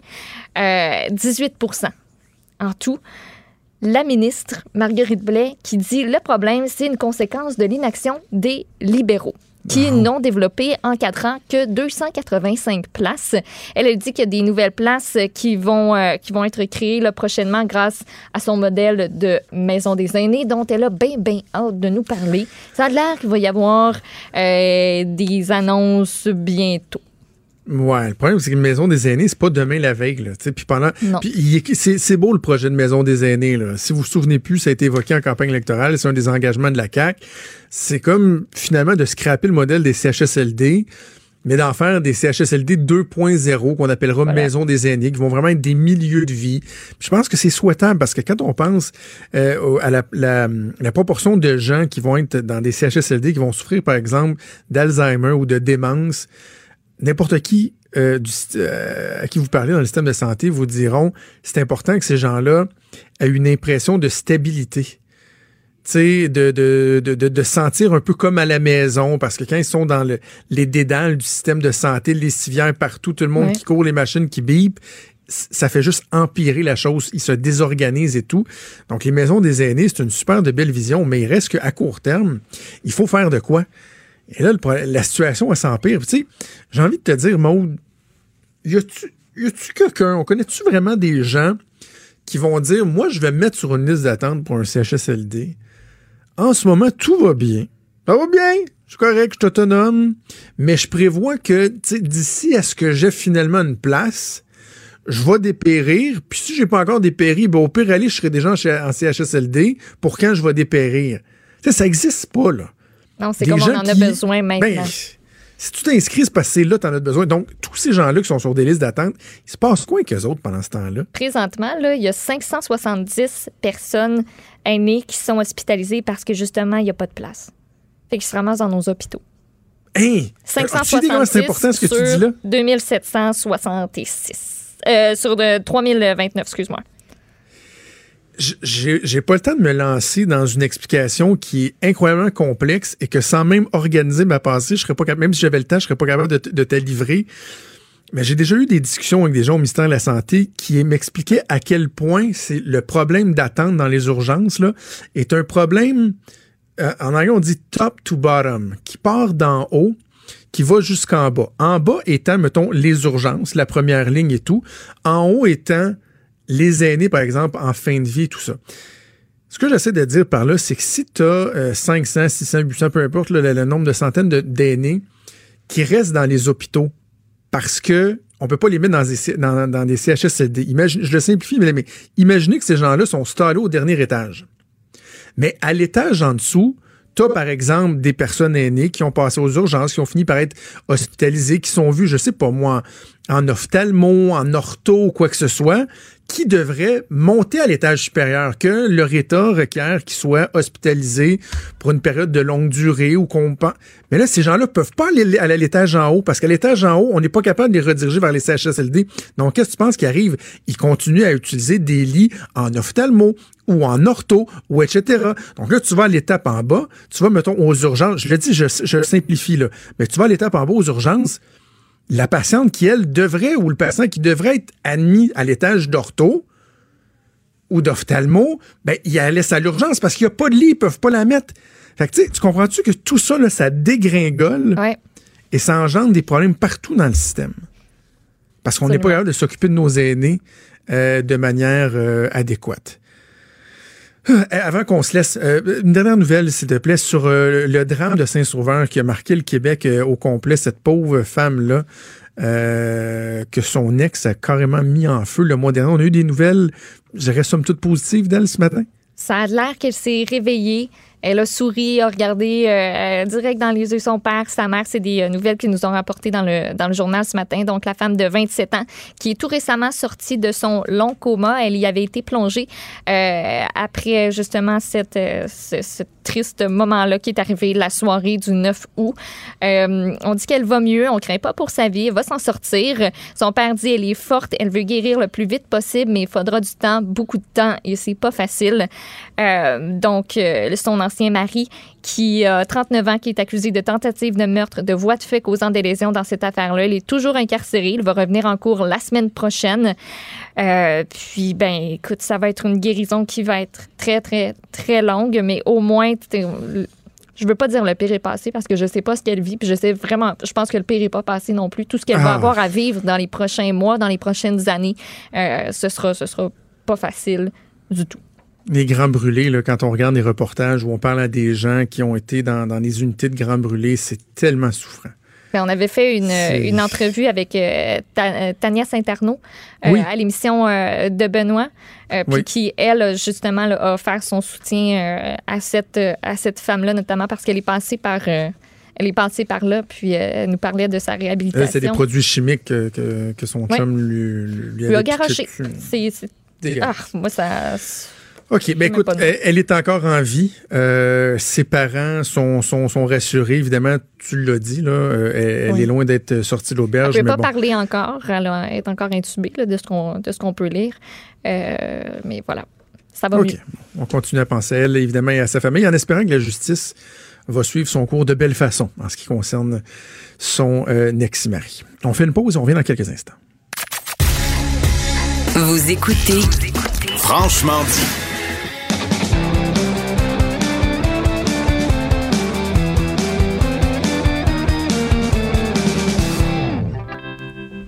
Maude, euh, on a beaucoup parlé de l'initiative de, des IGA. Et là, je dis, c'est la chronique disque dur avec euh, Stéphane. Et là, Stéphane. Salut Stéphane, là, Salut. t'es là? Oui, Euh, oui. on, on va parler de musique. On va, on va revenir aussi à toi, particulièrement parce qu'il y a des nominations qui ont été annoncées hier pour, euh, pour la disque et euh, ça va être euh, intéressant d'en parler. Mais il y a, euh, je veux qu'on parle de IGA. C'est drôle de parler Oui, de ben oui. IGA dans euh, la chronique disque dur. Mais bon, il y a eu cette initiative-là qui a été annoncée il y a, il y a quelques semaines à d'IGA de bannir euh, les, euh, les sacs de plastique. Et euh, c'est c'est dans certains IGA, ça a pris effet il y a, il y a pas si longtemps que ça. Là, évidemment, on comprend que l'épicier, le géant de l'épicerie, veut sensibiliser les gens euh, à l'importance de- de- d'utiliser leurs sacs réutilisables parce qu'il y a des petits sacs en plastique qui n'en auront pas. Et ils ont eu l'idée très originale de faire appel euh, à un groupe de musique québécois, Bleu Jeans Bleu. On pourra euh, peut-être se souvenir de pourquoi les gens les connaissent si bien. Mais avant qu'on qu'on aille plus loin, peut-être entendre la chanson qui a été rendue publique, qui a été diffusée par IGA hier sur les médias sociaux. Oublie pas tes sacs. Oh, Oublie pas de pas oublier tes sacs. Tu vas toujours travailler avec un sandwich au ballonné. Tu sauterais jamais dans l'eau sans ton beau speedo. Quand tu pars en voyage, t'oublies jamais tes bagages. Fait que quand tu vas sur IGA pour ton feta, oublie pas tes sacs. Oublie pas de pas oublier tes sacs. La voix qu'on entend, c'est la voix de Mathieu Fontaine, qui est le chanteur de Bleu Jeans Bleu. Il est au bout du fil, on va aller le rejoindre. Salut Mathieu. Salut. Hey, vraiment content d'avoir la chance de, de te parler, de, de, prendre contact avec toi parce que Mathieu, comme des euh, millions de Québécois, tu fais partie de mon quotidien depuis des semaines et des semaines. Et s'il y a des gens qui se demandent de quoi on parle, ben évidemment, on parle du méga succès Coton Watté. J'ai dit, Ah. hey, faites fête, on est-tu bien juste en coton watté? Hey, y'a l'air J'adore. Mathieu, je veux, oh, évidemment, on va parler d'IGA puis de, de la chanson que vous avez lancée hier, mais je veux que tu me parles de ce phénomène-là de, de coton ouaté. Moi, je dois te dire que chez nous, j'ai une petite fille de 4 ans et demi qui connaît les paroles par cœur, un petit gars de 8 ans qui, dès qu'on dit coton ouaté, se met à chanter Hey, faites flette le matin, on se, on se questionne sur la météo en chantant ça. C'est un véritable phénomène. Ça, ça a dû vous fesser un peu de voir ça aller? Ah, ben, tu sais, c'est. Ça peut pas être quelque chose qui surprend pas. On peut pas s'attendre à des résultats comme ça quand on sort une toune. Puis, tu sais, euh, en cachette, on espère tout le temps réussir à, à, à avoir une certaine portée quand on fait quelque chose. Ben oui. Cette toune-là, pour nous autres, ça a dépassé, évidemment, euh, de beaucoup tout ce qu'on avait fait avant, puis les attentes qu'on qu'on qu'on avait mises tu sais, sur l'album, sur cette tune-là. Tu sais, On a hésité à sortir Coton Watté ou une autre tune quand on a sorti ce single-là, puis avoir le- le- la réponse du public, ça nous fait évidemment capoter parce que là, le, le- ce, que, ce que tu viens de dire là, le, ma fille chante les paroles, ces Oui. trucs-là, tu sais, on l'a de on l'a de des écoles. On C'était la toune de fin d'année l'année passée, mais c'est la toune de la rentrée encore. C'est Il y, a- il y a des exercices de français de fait dessus. Il y a des, des chorégraphies dans les écoles, dans les shows de, de, de fin d'année, justement. Il y a des, des parties de, de mononcles, de chalets qui nous ont envoyé des vidéos que tout le monde danse la, la chorégraphie avec les enfants, avec les grands-parents, puis on est là, ben voyons donc que, que cette tune-là s'est installée autant que ça dans la vie du monde, tu sais. Fait qu'on Parce que ça, ça, fait, fait, ça euh, on- quatre mois que ça a été rendu public. C'est 1,6 million de, de, de vues uniquement sur, sur Je YouTube. voudrais, je voudrais pas te corriger, ça approche le 1.7. Excuse. Un point. Oh, ok, excuse-moi. Bon, quelques dizaines de Ah milliers non, de plus. excuse-moi, c'est une blague, mais c'est vraiment la, la joke de ce temps-ci. Quand quelqu'un me parle des chiffres, je fais Ah ouais, parce que j'ai regardé il y a deux jours, puis j'ai sauté une journée, puis ça a monté en fou.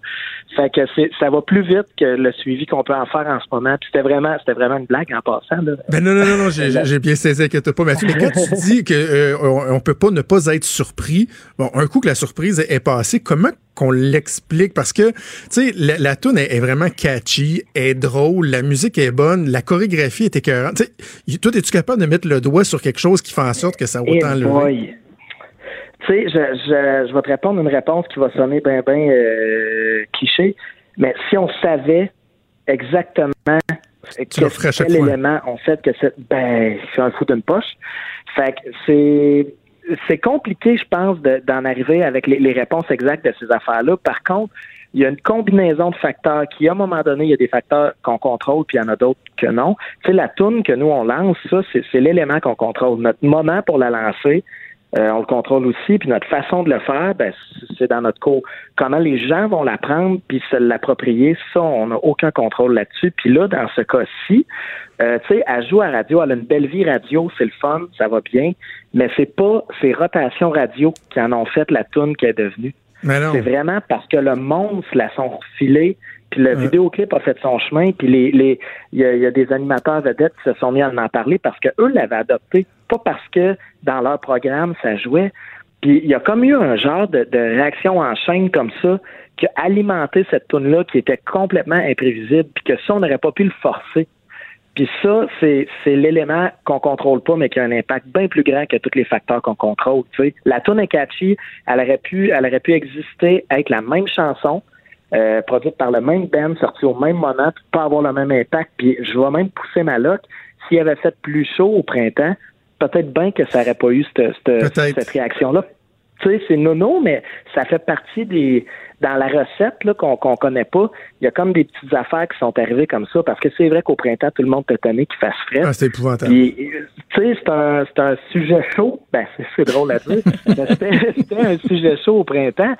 Puis nous, on arrive avec une toune qui mettait le monde de bonne humeur, puis on pouvait quasiment rire du fait qu'il fait chaud, fait fret, on sait pas parce que le printemps arrive pas, puis tout ça.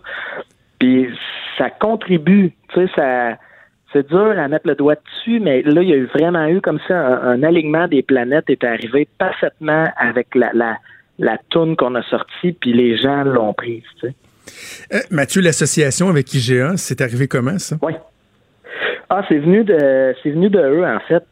Euh, ben, de la- de la- L'idée, c'est que euh, la- l'agence de pub a suggéré que si on voulait euh, que les gens oublient pas de pas oublier le sac, fallait fallait trouver un- le moyen de, de rentrer le message comme il faut.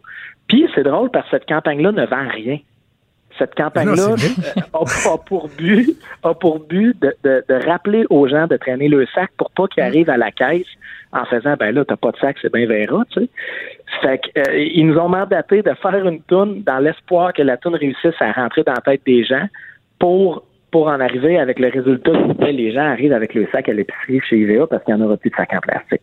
Puis euh, nous, ben ça faisait plein de sens pour nous de, de s'associer avec ça. Puis euh, on, on aime relever les défis. Fait que finalement, ben ça, ça a juste bien tombé parce que les gens ont l'air d'être contents de l'association. Ils ont l'air d'être contents de la manœuvre de l'IGA, la façon qu'ils ont eu de la faire. Puis la toune semble efficace. Fait que c'est comme un win-win de toutes les barres en ce moment, ce- projet-là. Je suis vraiment content du résultat, de comment les gens le prennent encore une fois.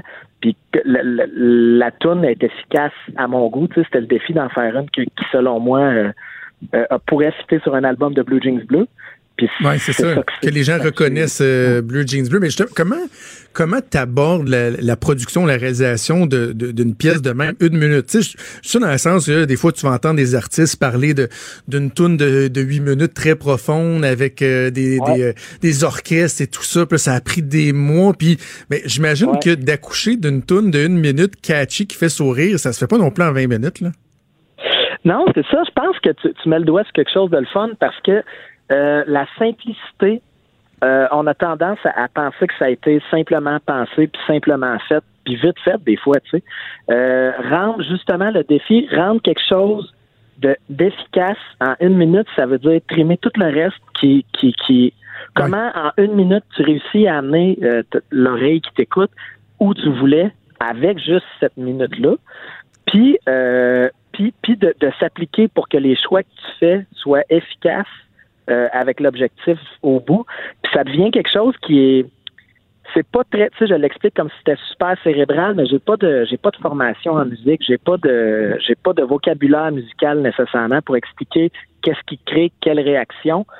Fait que c'est un petit peu, euh, comment dire, je, je laisse aller ça quand j'ai une idée, quand j'ai quelque chose là, là c'est un mandat assez précis, mais il y avait aucune ligne directrice sur la musique, sur quel style de musique, sur que- sur le reste des paroles. Fallait juste que ça rappelle aux gens de pas oublier leur sac. Puis euh, je suis content parce que le- la, la, la première euh, le premier envoi que j'ai fait, dans le fond, la première tentative, c'était à peu près ce qu'on entend là. Il y a eu quelques petites modifications, mais tout le monde a fait OK, ça, ça fonctionne, c'est ça qu'on voulait finalement. Puis c'est c'est vraiment cool quand, quand tu essayes quelque chose puis que c'est euh, on va dire du premier coup accepté de cette façon-là, puis pris par, la personne qui t'a mandaté de le faire en disant OK, on a une ben, c'est une belle réussite. C'est un beau défi, c'est une belle réussite. Puis c'est vraiment un travail de, de, de trimer tout ce qui peut venir dans, euh, euh, le chemin de- du message. Fait que c'est là la difficulté avec une minute. j'imagine que tu as, le défi de trouver un, un ou deux éléments, tu sais, euh, idéalement, je veux pas trois, mais qui vont accrocher, qui vont pogner, qui vont percoler, tu sais. Là, ça fait 24 ans que la Ouais. vidéo est là. Puis juste la notion du sac à sac, que tout le monde a son sac à sac, tu sais. Ouais. Moi, je le sens déjà, tu vois ça, ça pogne. Ben oui, le sac à sac. On a tout un sac à sac chez nous, là, Ben, on a tout un, mais c'est c'est fou comment euh, la- la- ces mots-là, l'affaire, ce que je réalise, c'est que l'essence de, de- des textes de Blue Jeans Bleu est pas mal dans le fait que les expressions dont on se sert, mettons, dans la vie de tous les jours, puis notre, notre- notre- les petites affaires où tout le monde peut se retrouver, puis que pas beaucoup de gens voudraient écrire des tunes là-dessus parce que c'est un peu insignifiant. Des fois, tu sais, je veux dire, on peut penser à j'ai mangé trop de patates frites. Tout le monde mange trop de patates frites, mais personne s'investit à peine de, de faire une tune là-dessus. Puis c'est vrai que tout le monde mange trop de patates frites parce que c'est bon des patates frites, mais euh, prends ça, euh, euh, puis dis tout ce que tu peux là-dessus. Puis après ça, rends ça efficace si, si ça te tente d'en, faire une tourne efficace. Puis euh, tu vas te rendre compte que les gens, te dis pas que c'est, une, une, une garantie puis que c'est une recette, mais je me rends compte que quelque chose dans le traitement des affaires anodines que les autres prendraient pas le temps d'écrire euh, euh, sur ces sujets-là, ben il y a quelque chose là-dedans. Puis il y a quelque chose où les gens se retrouvent le sac à sac. Je veux dire, même si c'est pas quelque chose Ah oui. de convenu, c'est vrai que tout le monde en a un, puis c'est vrai que probablement ils appellent ça un sac à sac. En fait, il n'y a pas d'autre façon de le dire. Fait que tout le monde, en l'entendant, fait Ben oui, je l'ai mon sac à sac. Puis ben oui, mes sacs sont tout le temps dedans, puis jamais dans mon char quand j'y vais à, l'épicerie, tu sais. Fait que c'est ces liens-là que, sans s'en rendre compte, les gens, en l'entendant, font Ben oui, c'est vrai, mon sac à sac.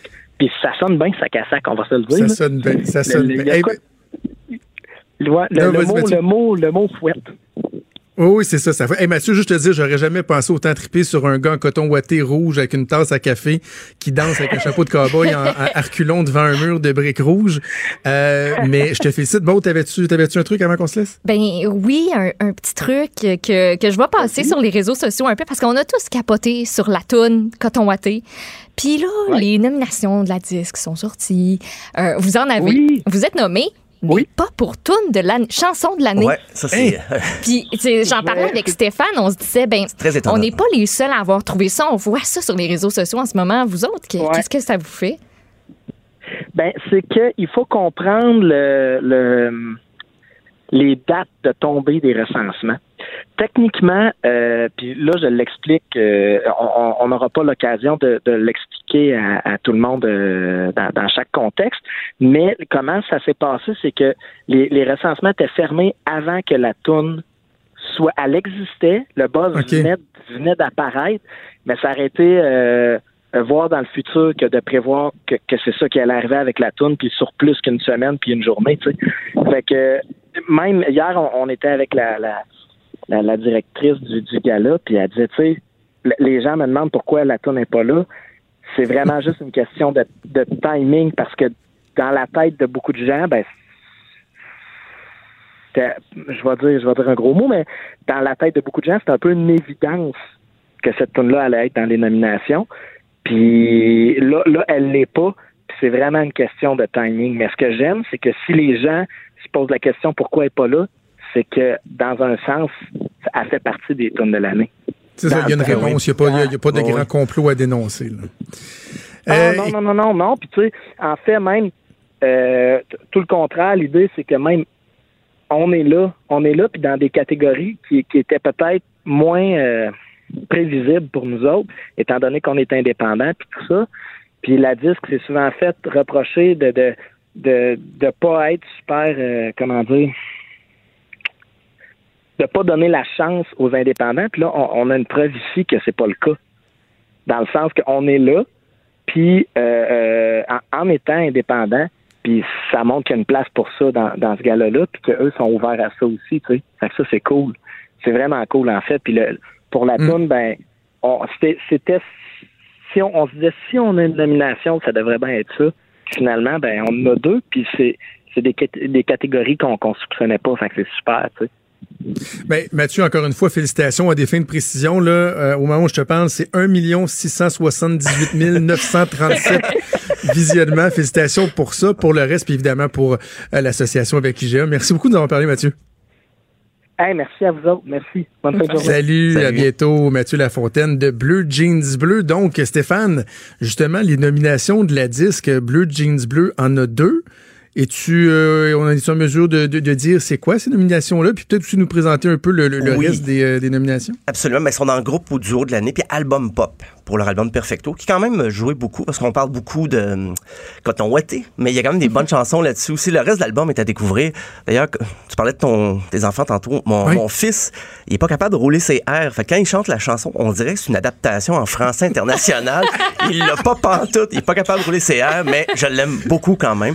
C'est juste drôle parce qu'il il la chante, mais il roule pas ses airs. Fait que c'est une autre. C'est une autre. il roule pas? Lui, il dit, il dit frette. mais, puis ça sonne comme un Français qui essaie d'imiter l'accent québécois. Mais il, y a- il est né à Rosemont.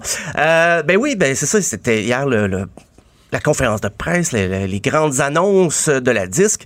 Parce qu'on juste rappeler qu'il y a trois galas de la disque. En fait, c'est c'est beaucoup, là, mais il y a le grand gala, là, celui qui est euh, le grand public télévisé le, le dimanche soir, mais il y a aussi le premier gala de la disque, qui est plus pour les musiques euh, émergentes, je dirais un peu, un peu plus champ gauche.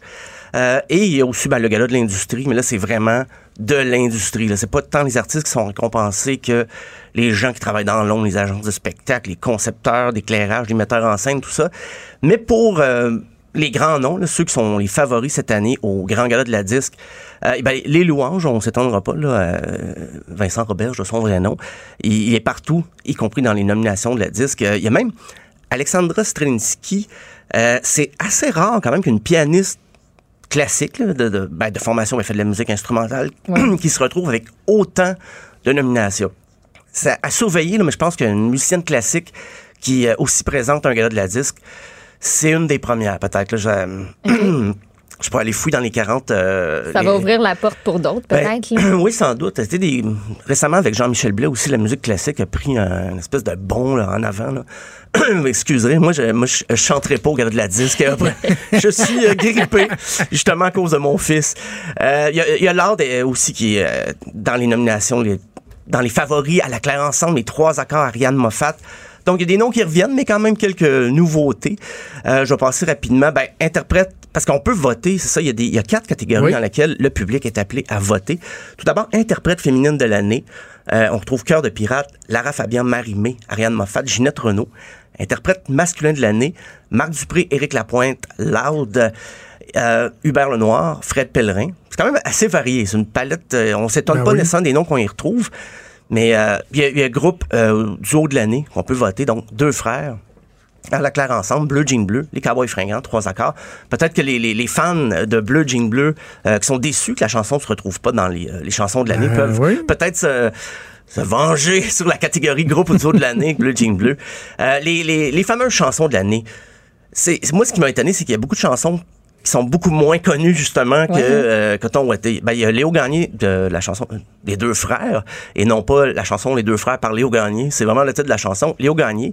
Il y a Tu trouveras la paix, c'est une chanson qui avait été faite euh, avec un collectif de chanteuses. Il y avait Luce, Luce Dufault, Ginette Renault, Marie-Denise Pelletier, Marilyn Thibert. Il y avait plein de chanteuses qui rendent un hommage à René Claude qui, a- qui a l'Alzheimer en ce moment. Euh, Il y a Roxane Bruno avec la chanson des petits bouts de toi, Fou n'importe où, Charlotte Cardin écrit, une reprise de Daniel Bélanger. Dans la nuit, euh, Cœur de pirate et, euh, c'est participation de Loud. Tout le monde de Corneille, La tempête Marc Dupré, Pitou, les louanges, Ouvre tes yeux Simon, les trois accords et Fallait y aller de Loud. Donc, on, on s'étonne effectivement. Euh, je, pourrais, y revenir, mais euh, Coton Ouaté, ce qui, ce qui étonne, parce que c'est vrai qu'il y a une date de tombée, ils sont assez stricts avec ça. Mais, Ouais, on, mais là- on- mais on vit à une ère euh, numérique où on peut compiler tout à mesure. Je peux comprendre qu'ils ont besoin de temps, mais les, les- les méthodes de, de- de calcul des données maintenant se font plus rapidement, beaucoup plus rapidement que ça se faisait à l'époque euh, où là, vraiment ça prenait, on le comptait pratiquement physiquement les votes. Maintenant, tout est compilé par ordinateur. Enfin, peut-être à revoir la date parce que c'est au, je pense que c'est 31 mai, la fameuse date Ouais, quand même. pour déposer une chanson. Les Et- fameuses tunes de l'été ont même pas le temps de se Non, rendre à l'été pour, euh, pour vivre et euh, C'est- ça, pour vivre leur vie.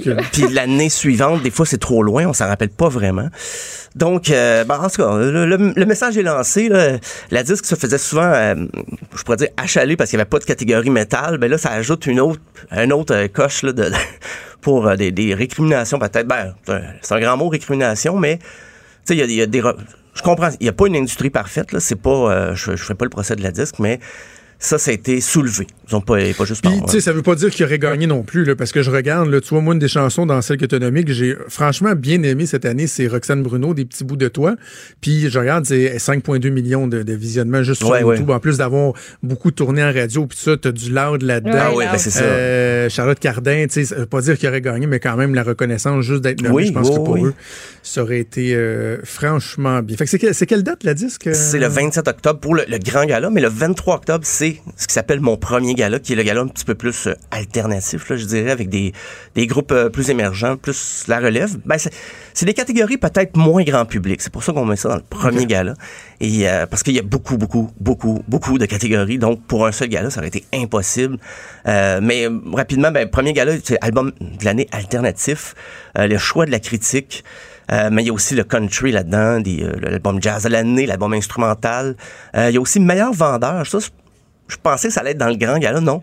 Mais Ben meilleur, ouais. meilleur vendeur, ben, il y a Eric Lapointe, Délivrance, Fred Pellerin, après, Ginette Renault, À jamais, euh, Soldier, Survivant, et Alexandra Strelinsky, Inscape. Donc, quand je dis la musique instrumentale, fait une espèce de... de une, il y a une recrudescence des artistes de formation classique, mais qui sont écoutés maintenant par le, un plus grand public. Et euh, donc, c'est ça, c'est le 23 octobre au MTLUS. Et le 27 octobre, il y aura le grand gala avec les, les, les grandes faces, là, les grandes faces connues du showbiz québécois. Sûrement Animé encore un une numéro pour Oui, euh, Blue Jeans Bleu, c'est certain. Ah oui, oui, c'est Animé par certain. Louis-José Hood, euh, encore une fois, de, de, de main de maître. Il y aura sûrement des allusions, justement, à ce, que- ce dont on vient de parler avec Blue Jean Bleu. Assurément. Eh bien, merci Stéphane. On remet ça demain sans faute. Parfait, merci. Salut. Des débats, des commentaires, des opinions. Ça, c'est franchement dit. Cube Radio. On va se jaser un peu, Maude. Hey, T'as-tu ce qui se passe à l'UPAC? C'est pas. euh, Tu sais, il n'y a rien de réjouissant là-dedans. là. Tu sais, on, on- on en a parlé dans quoi, il y a deux semaines de ça. Il y a eu, ben, il y a eu quoi? il y a- dernièrement, il y a eu Nathalie Normando, les accusations qui ont été abandonnées. Euh, cinq accusations sur huit. Ensuite, on a appris que le gars qui avait pris l'intérim de Martin Prudhomme à la direction de la Sûreté du Québec, lui, il était là par intérim, là. Maintenant, il sac son camp, prend sa retraite de façon anticipée, dit-il, mais on comprend euh, en lisant au travers les lignes que le, bordel des relations de travail, puis il était plus capable. Euh, qui qu'on a? Ben, Robert Lafrenière, qui avait quitté l'UPAC le 1er octobre, il y a un an. Un an plus tard, on n'a toujours pas de, de- de patron. Et là, tu sais, la Coalition Avenir Québec a fait adopter un projet de loi. C'est pas compliqué. C'est pas difficile de, se souvenir du, numéro de ce projet de loi-là. C'est le numéro 1.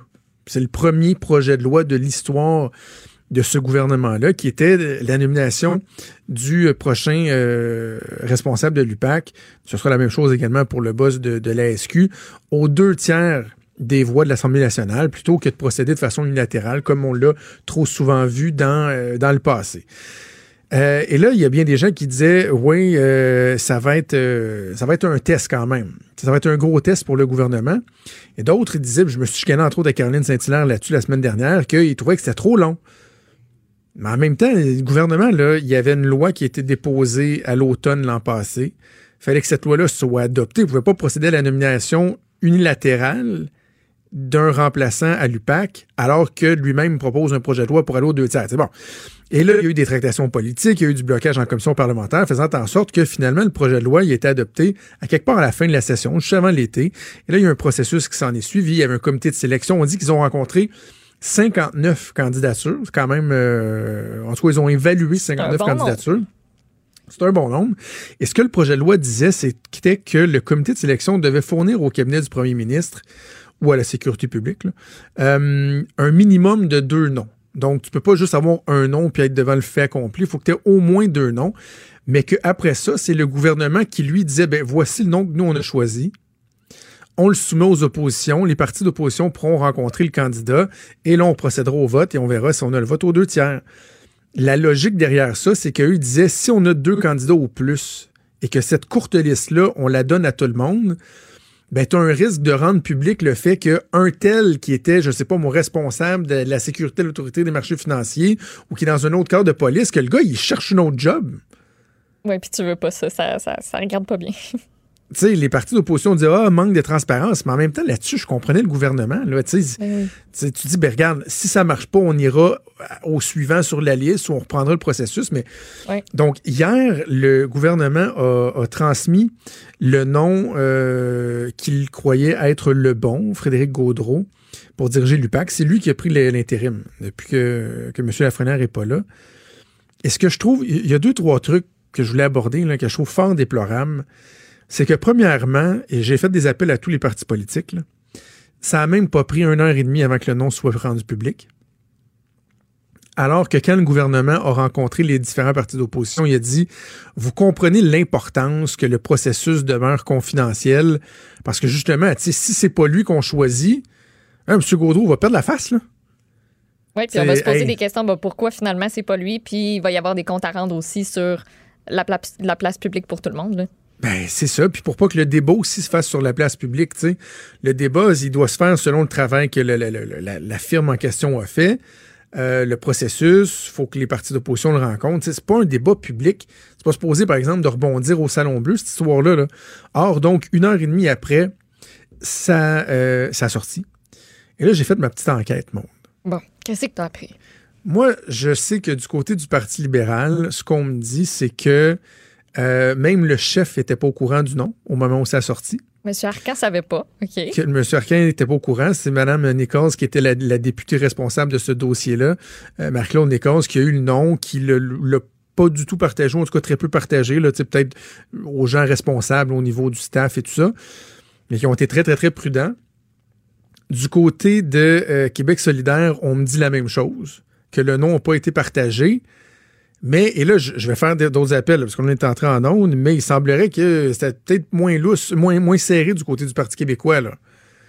Je me suis même laissé dire, je le mets au conditionnel parce que je vais vérifier, mais je me suis même laissé dire que le nom aurait été partagé au caucus. Ouais, pour regarder la confidentialité, c'est pas, euh, c'est pas idéal. Puis tu sais, surtout quand on connaît. euh, le PQ est clairement pas euh, pour cette candidature-là. Eux voulaient un civil. Québec solidaire aussi. Le Parti libéral. euh, ils ont réagi d'ailleurs, euh, tantôt le Parti libéral. C'est euh, Marc Tanguay, avant la période des questions, Le qui a leader. réagi. Exactement, qui dit de la manière dont c'est parti, on n'est pas en train de redonner confiance à la population.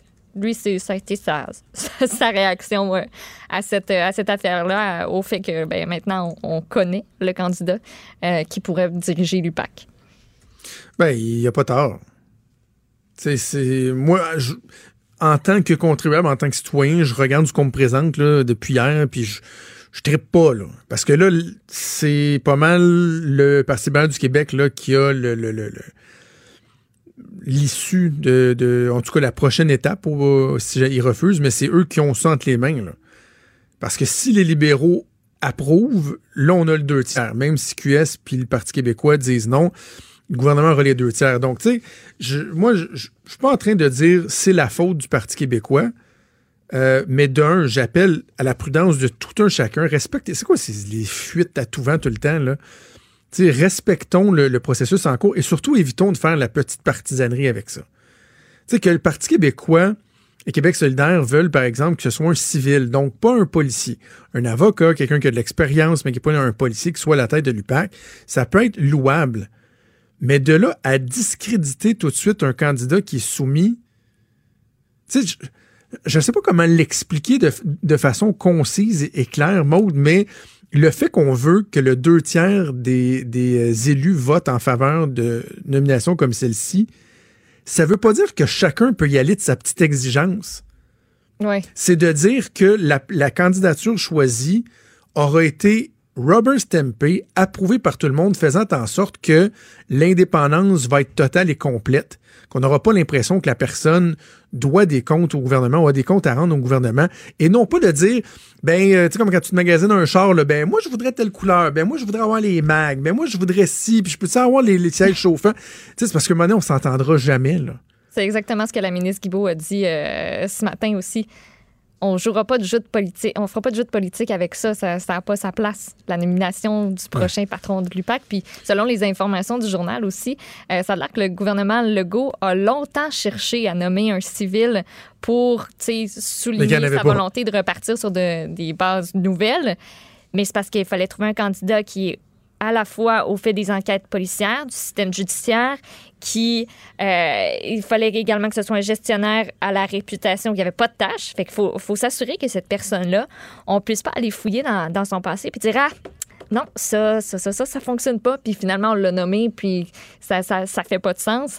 Euh, fait que ça a pas été facile de trouver la bonne personne paraît-il. Ben, c'est ça. L'important, c'est d'avoir la, la- la personne la plus compétente. Bref, c'est un débat qui va continuer à faire rage au cours euh, des prochains jours. On fait une dernière pause et on revient, bougez pas.